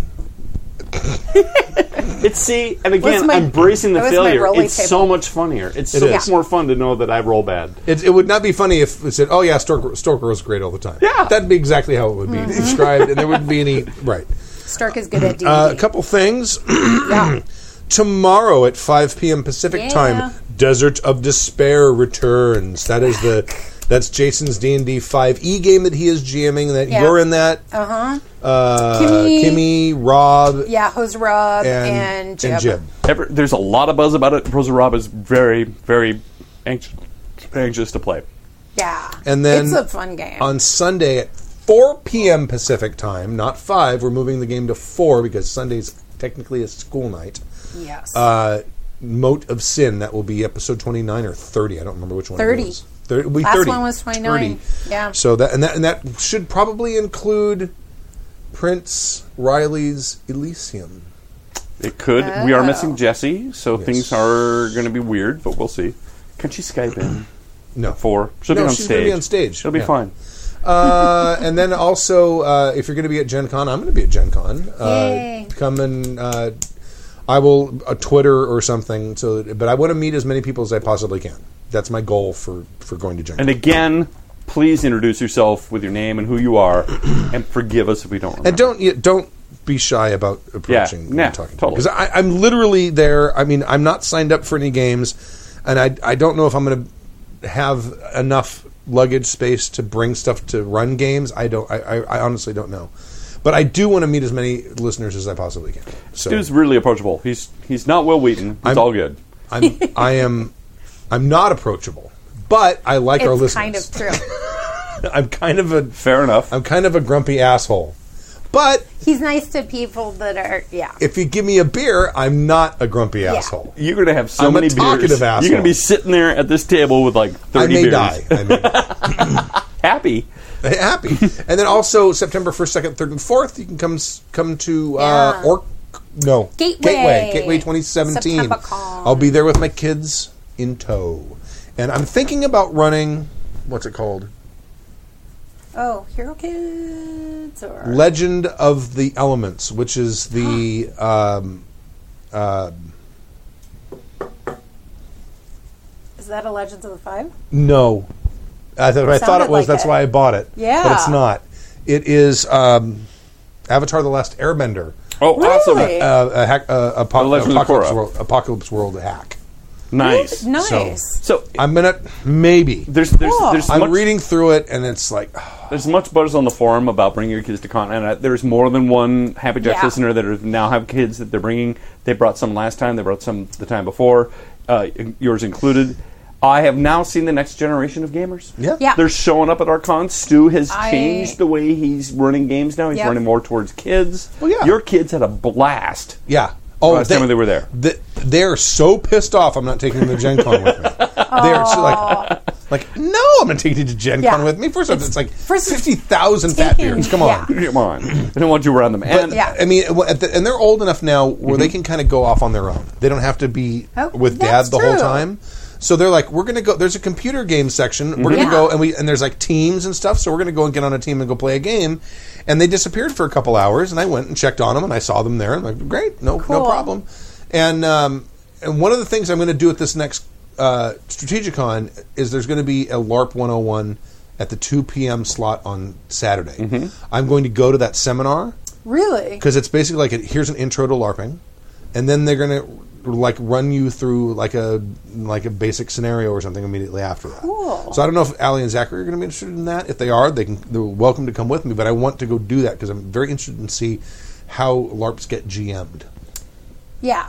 I think So it'll we've been inform a talking lot of about- jamming because I've actually uh, I've actually started taking an interest in that because we were talking to Mare, we were talking to Kurt. Mm-hmm. They're talking about the vampire LARP Mm-hmm. and what's Mm-hmm. uh, and what it takes, and I'm like, there's some really interesting lessons that we can glean from this thing that we've been Oh, poking absolutely, fun at. The- absolutely. because the the immediacy of dealing with a LARP is different than the sort of the abstractness that you deal with with in, in, in a anyway. But uh, No, the other the other definitely. point I wanted to finish with that's an, uh, maybe Yeah. another topic, but um the other point I wanted to make was that there's a lot of listeners and stuff that are now bringing their kids. When we Yeah. started this. That first of all, uh, female gamers were unheard of. We have, you know, there was Kimmy, and that was it. And it was weird. And now all of a sudden, we've got female gamers, Mm-hmm. lots of them, as well as children. I guess when you put the two together, that's what happens. And I've seen this whole progression. Captain since Patriarchy. gaming. Yeah, go ahead. Judge No, me. I'm it's teasing. fine. You can judge. It's all right. I You're set like, it up that "Put way. Women with the children, Children. and they see how they Yeah. are barefoot. And go They're ahead. I, pregnant no, bellies. I didn't say that. I'm so joking. you totally didn't say that. Yeah, but I'm If gonna anyone get- really I'm thinks gonna Dirk get said hate that, mail, yeah. I'm so teasing him. they will. They, yeah, they will. because he's not meaning that. No, but I, I'm just I'm loving that whole n- new aspect of this of the of the cons. Yeah. Uh, I have seen more children at this last con than I've ever seen at any And, con and I before. talked to Jim. Jim That is super Jim, true. Jim was over here this last weekend for a little bit, and we had a conversation, and they're really trying. They they they understand long term that the children of gamers are the most super likely cool. people to become gamers to keep things going. Hey, little kid, first Yeah, that's what one's I- free. You're cool, I aren't you? think I might. I just told Tums today I'm thinking about running. Uh, I know I did it again. you did. Uh oh. Sorry. You've been doing it a lot recently. You're going back to know. Minnesota. I, think don't know you're what's turning happening. Canadian. I think you're I turning am. Canadian. I really think so. Yeah, No you ran sex, you ran a no kids drugs, game. no Uh, that was woman, uh, no the woman. last time you. uh, I the, did. The first time you GM'd in Yeah, a long time. it so was a kids game, and I you was- were over the moon about it. No, I was so happy, and it was so much fun. And I'm thinking of maybe Dungeon World Okay, there you go. because pretty easy mechanic and Well, uh, maybe. fantasy. Hey, I'll, I'll, maybe Zachary and Allie can sign up for the game, and then they can bug me Yeah. about about learning learning. you about just the did. podcast. it. See? Ah, look at that. No, but see who's turning turning Canadian? You almost did in a boot. Did I? Sort of. It kind of. It kind of was there. I swear. Yeah. Now, okay, what's the difference between Wisconsin, Fargo, and, and Minnesota? Is there a difference? Because you Uh, know they're Uh, well, going crazy Fargo's- down by the lake there, Fargo is in North Dakota. Dakota. Yeah, Yeah. yeah. Uh, Wisconsin. That is- people there are smarter because the air is cold. oh, right there. No, it's cold in in in Minnesota there, but Yeah. uh, It's I. Uh, a lot of cheese. I don't know where that accent comes from it because comes I've from Norwegian. It's it's Oh all no, I yacht, know Swedish that, yacht, but that's I've told the story before. But I had cousins that lived across town from me, like five miles, that totally talked like that, and my family did not. So you were raised there's proper. Did you watch a lot of TV? No, she just had people that enough. I mean, we got kicked outside to play like we were supposed to, but in the in the thirty degree Because weather. TV has like that neutral accent. maybe I did watch Canadian television though because we had the Canadian That broadcast. didn't help. You watch Bizarre with John Biner. that didn't help. Oh, what's the show with it? Better than being slapped in the belly with a wet trout. What's that guy? Uh, Red Green. No, it wasn't Red Green. It was the Red Green science is guy. the It was the shit. Oh. science guy. Forrest will know. Yeah, that and uh, SCTV, which I know everybody could see at some point, but yeah, it Uh, was the a Red lot of Green show is the SCTV. best the best Red Canadian Green show is ever. amazing. Yeah, I remember. Oh, we gotta yeah. fix it with duct tape. Yeah, well, there's uh, there's old John there. Oh, look at that! The door fell off. You know the way to fix that? Duct tape. Yeah, but the, it definitely is. It's the Scandinavian trickle down and Oh yeah, Scandinavian. yeah, they're going accent. crazy up there by the lake there. Oh, it's Yep. so- oh my God! Yep. Little problem with your uh, detective work there, Marge. okay, we. That's really funny. I don't know why we've gotten off on tangents. I blame Come myself. on, I it's I'm going to believe blame you. these beers. That's not in here. What's not in there? The thing you were trying to think of. The f- Mysteries from Beyond. That slap- was it. Is that the slap in the belly with the? Well, You you know, you could send him a letter, and you will- you know, and you will receive. Uh, you will and you will receive, and you will only receive uh, a thank you and congratulations from us, which is better than a slap in the belly with a rat trout. It probably is. Never heard of that. I'm going to have to go check Me it out. either. he was kind of this nerdy looking guy, and he did this uh, weird science thing. Is it Canadian Science Elvira? Wow. Oh, Elvira. Elvira. Elvira. Do you remember- Elvira was. Uh, I, I never heard about Elvira till I came to Southern California because she didn't really make it Uh-huh. past here. But maybe you guys know about her. If not, go ahead and uh, Google her. She's the most sarc. She's a sarcastic vampire. Uh, Elvira, Oh, Princess of the Dark, Yeah, I think was her yeah. total. and she's the most sarcastic, Cassandra snarky. Peterson. uh, and she would, yeah, Cassandra Peterson, and she would. She, it, she's had uh, at least one movie on. her Mm-hmm. Who was belt also now. a stunning Yeah. redhead, Oh yeah. and you wouldn't know that Yeah. because she wore that black That wig. huge black She's wig. snarky Yeah. and irreverent, and she would do these host these Just B movies hilarious. at like midnight in California. I never knew who she was till I came to California, but genius, genius. Check her out. You can probably find her on YouTube's and other places. But uh, Elvira, Mistress of the Dark, and is this most sarcastic? Yeah, I know. Yeah. I know. Yeah, Met her. she's hot. Met her. She used to be at uh, Knott's Berry Farm Uh, when and I I- first started going. I could be wrong, but I think she was a groundling. I could be wrong. I Oh, might be thinking of maybe. someone else. But she has a lot of theatrical training. She fell into this job, and it became a career. and it was it was just like this weird, super campy Oh, Yeah. little totally. intro vignettes between shit horror She was like, films. they're like Spenguli, or uh, they would do- Yeah. she would do these B movies, and she well, would. what's her toes? Uh, Vampira. Yeah, yeah, that's that what I was think. what she was. Ma- yeah, She's a much more sarcastic Yeah. vampire. Yep. Yeah, yeah. I watched. Uh, And there was a snarky. reality show. and funny as hell. Fun. Yeah. That's the point. Yeah, think it they, was- they would cut from the, like literally in mid scene of the movie to cut Yeah. to, to, to Elvira Yes. going, "What the hell?" Well, is-" they did a reality It was show. so funny. that she helped judge where um, they were looking for the next Elvira. yeah, Yeah, and I even watched that because she's still amazing. she There won't still be a shows up next occasionally and Elvira. she still looks No. great. But Yeah, anyway, 'cause she's everybody too check it cool. out. Elvira, Mistress of the Dark. Yes. Sit through a couple. Her snarkiness and her and uh, basically she introed these terrible B movies and we've all seen them. Yeah. Oh, You and there's there's a pop TV vinyl. There you figure go. Oh, You can buy little Oh. bobblehead. of Elvira. And she parlayed that little sort of Yeah. cable access show Yep. into a movie It and a wasn't career. cable access. It was actually on Was like it on like a uh, channel five. Like K- I think it was on KTLA. really? I never heard of it until I got here. Well, I I, I was here. It was What a- was the It Joe? was- when did it Flatterly- come on? Midnight? No. Joe Flatterly, right. Ah, Yeah, I what don't- was his version of the 3D House of Stewardesses? Yes. Oh, with, Yeah. the, with, the, with, the, 3D with House Malachor. of Pancakes. yeah. Yeah. I want to say it was on was Saturdays in like the late afternoon. Okay. Really? I think That, it may have been on in the evenings as well. on But the that's evenings. that's when I, I They- but I remember it on weekends. they might have even It may have been reruns. sold like VHS tapes back in the day of They did. her I'm sure they stuff did. doing They I'm did. sure they did. like with her cutting into the Yep, yeah. they did, and she would show up at various. She, I don't know, she parlayed that into this career. Oh yeah. and she owned it, Yep. which I loved. And then when she did the Elvira movie, she wrote and produced, and, and, and she got a lot of money out of it. And I, I think most of America went, who? In 1988, Elvira, Mistress of the Dark DVD. There it is. Elvira, Haunted Hills. the movie? Elvira's awesome. Haunted Hills, 2001. Is that the movie? Uh, there's No, a the bunch of movie's movies. something Oh else. yeah, uh, Elvira's movie Macabre Bloody Madness collection. Movie macabre. That's Anyway, check her All out. those are probably re-releases of, of gotta- films. We got to Yeah. stop this. We are I getting off know. on so many tangents, fun, and people though. have to drive. I've got to go clean Yeah. out Bill's garage tomorrow. This is getting crazy.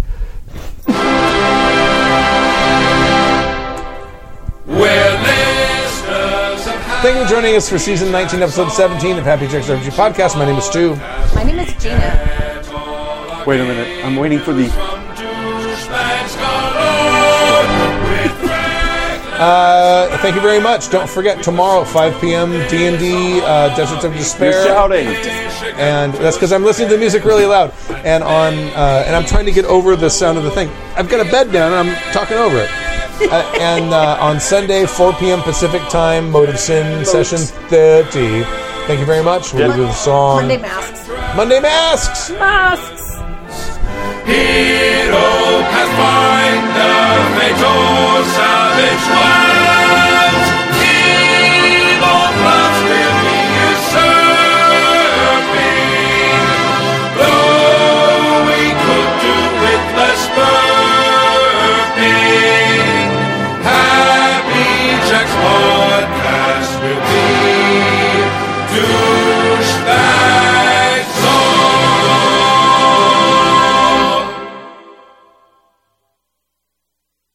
The preceding program has been a presentation of the Angry Folk Media Empire.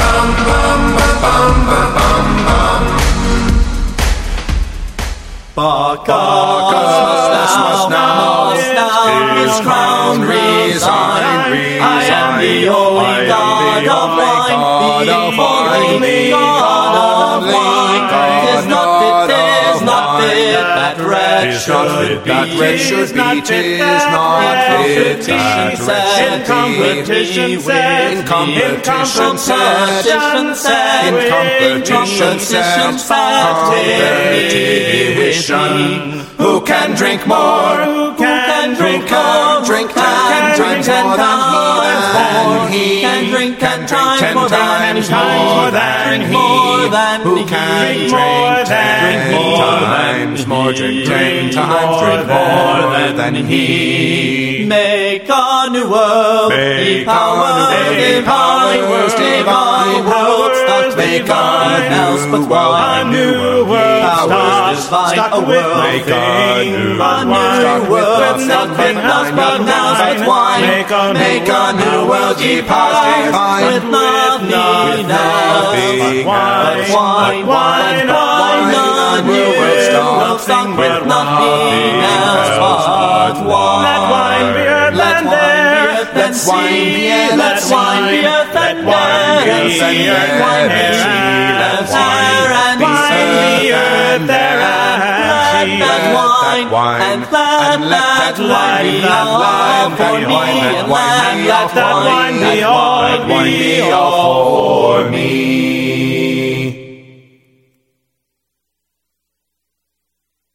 The preceding program has been a presentation of the Angry Folk Media Empire. Bum, bum, bum, bum, bum, bum, bum, bum.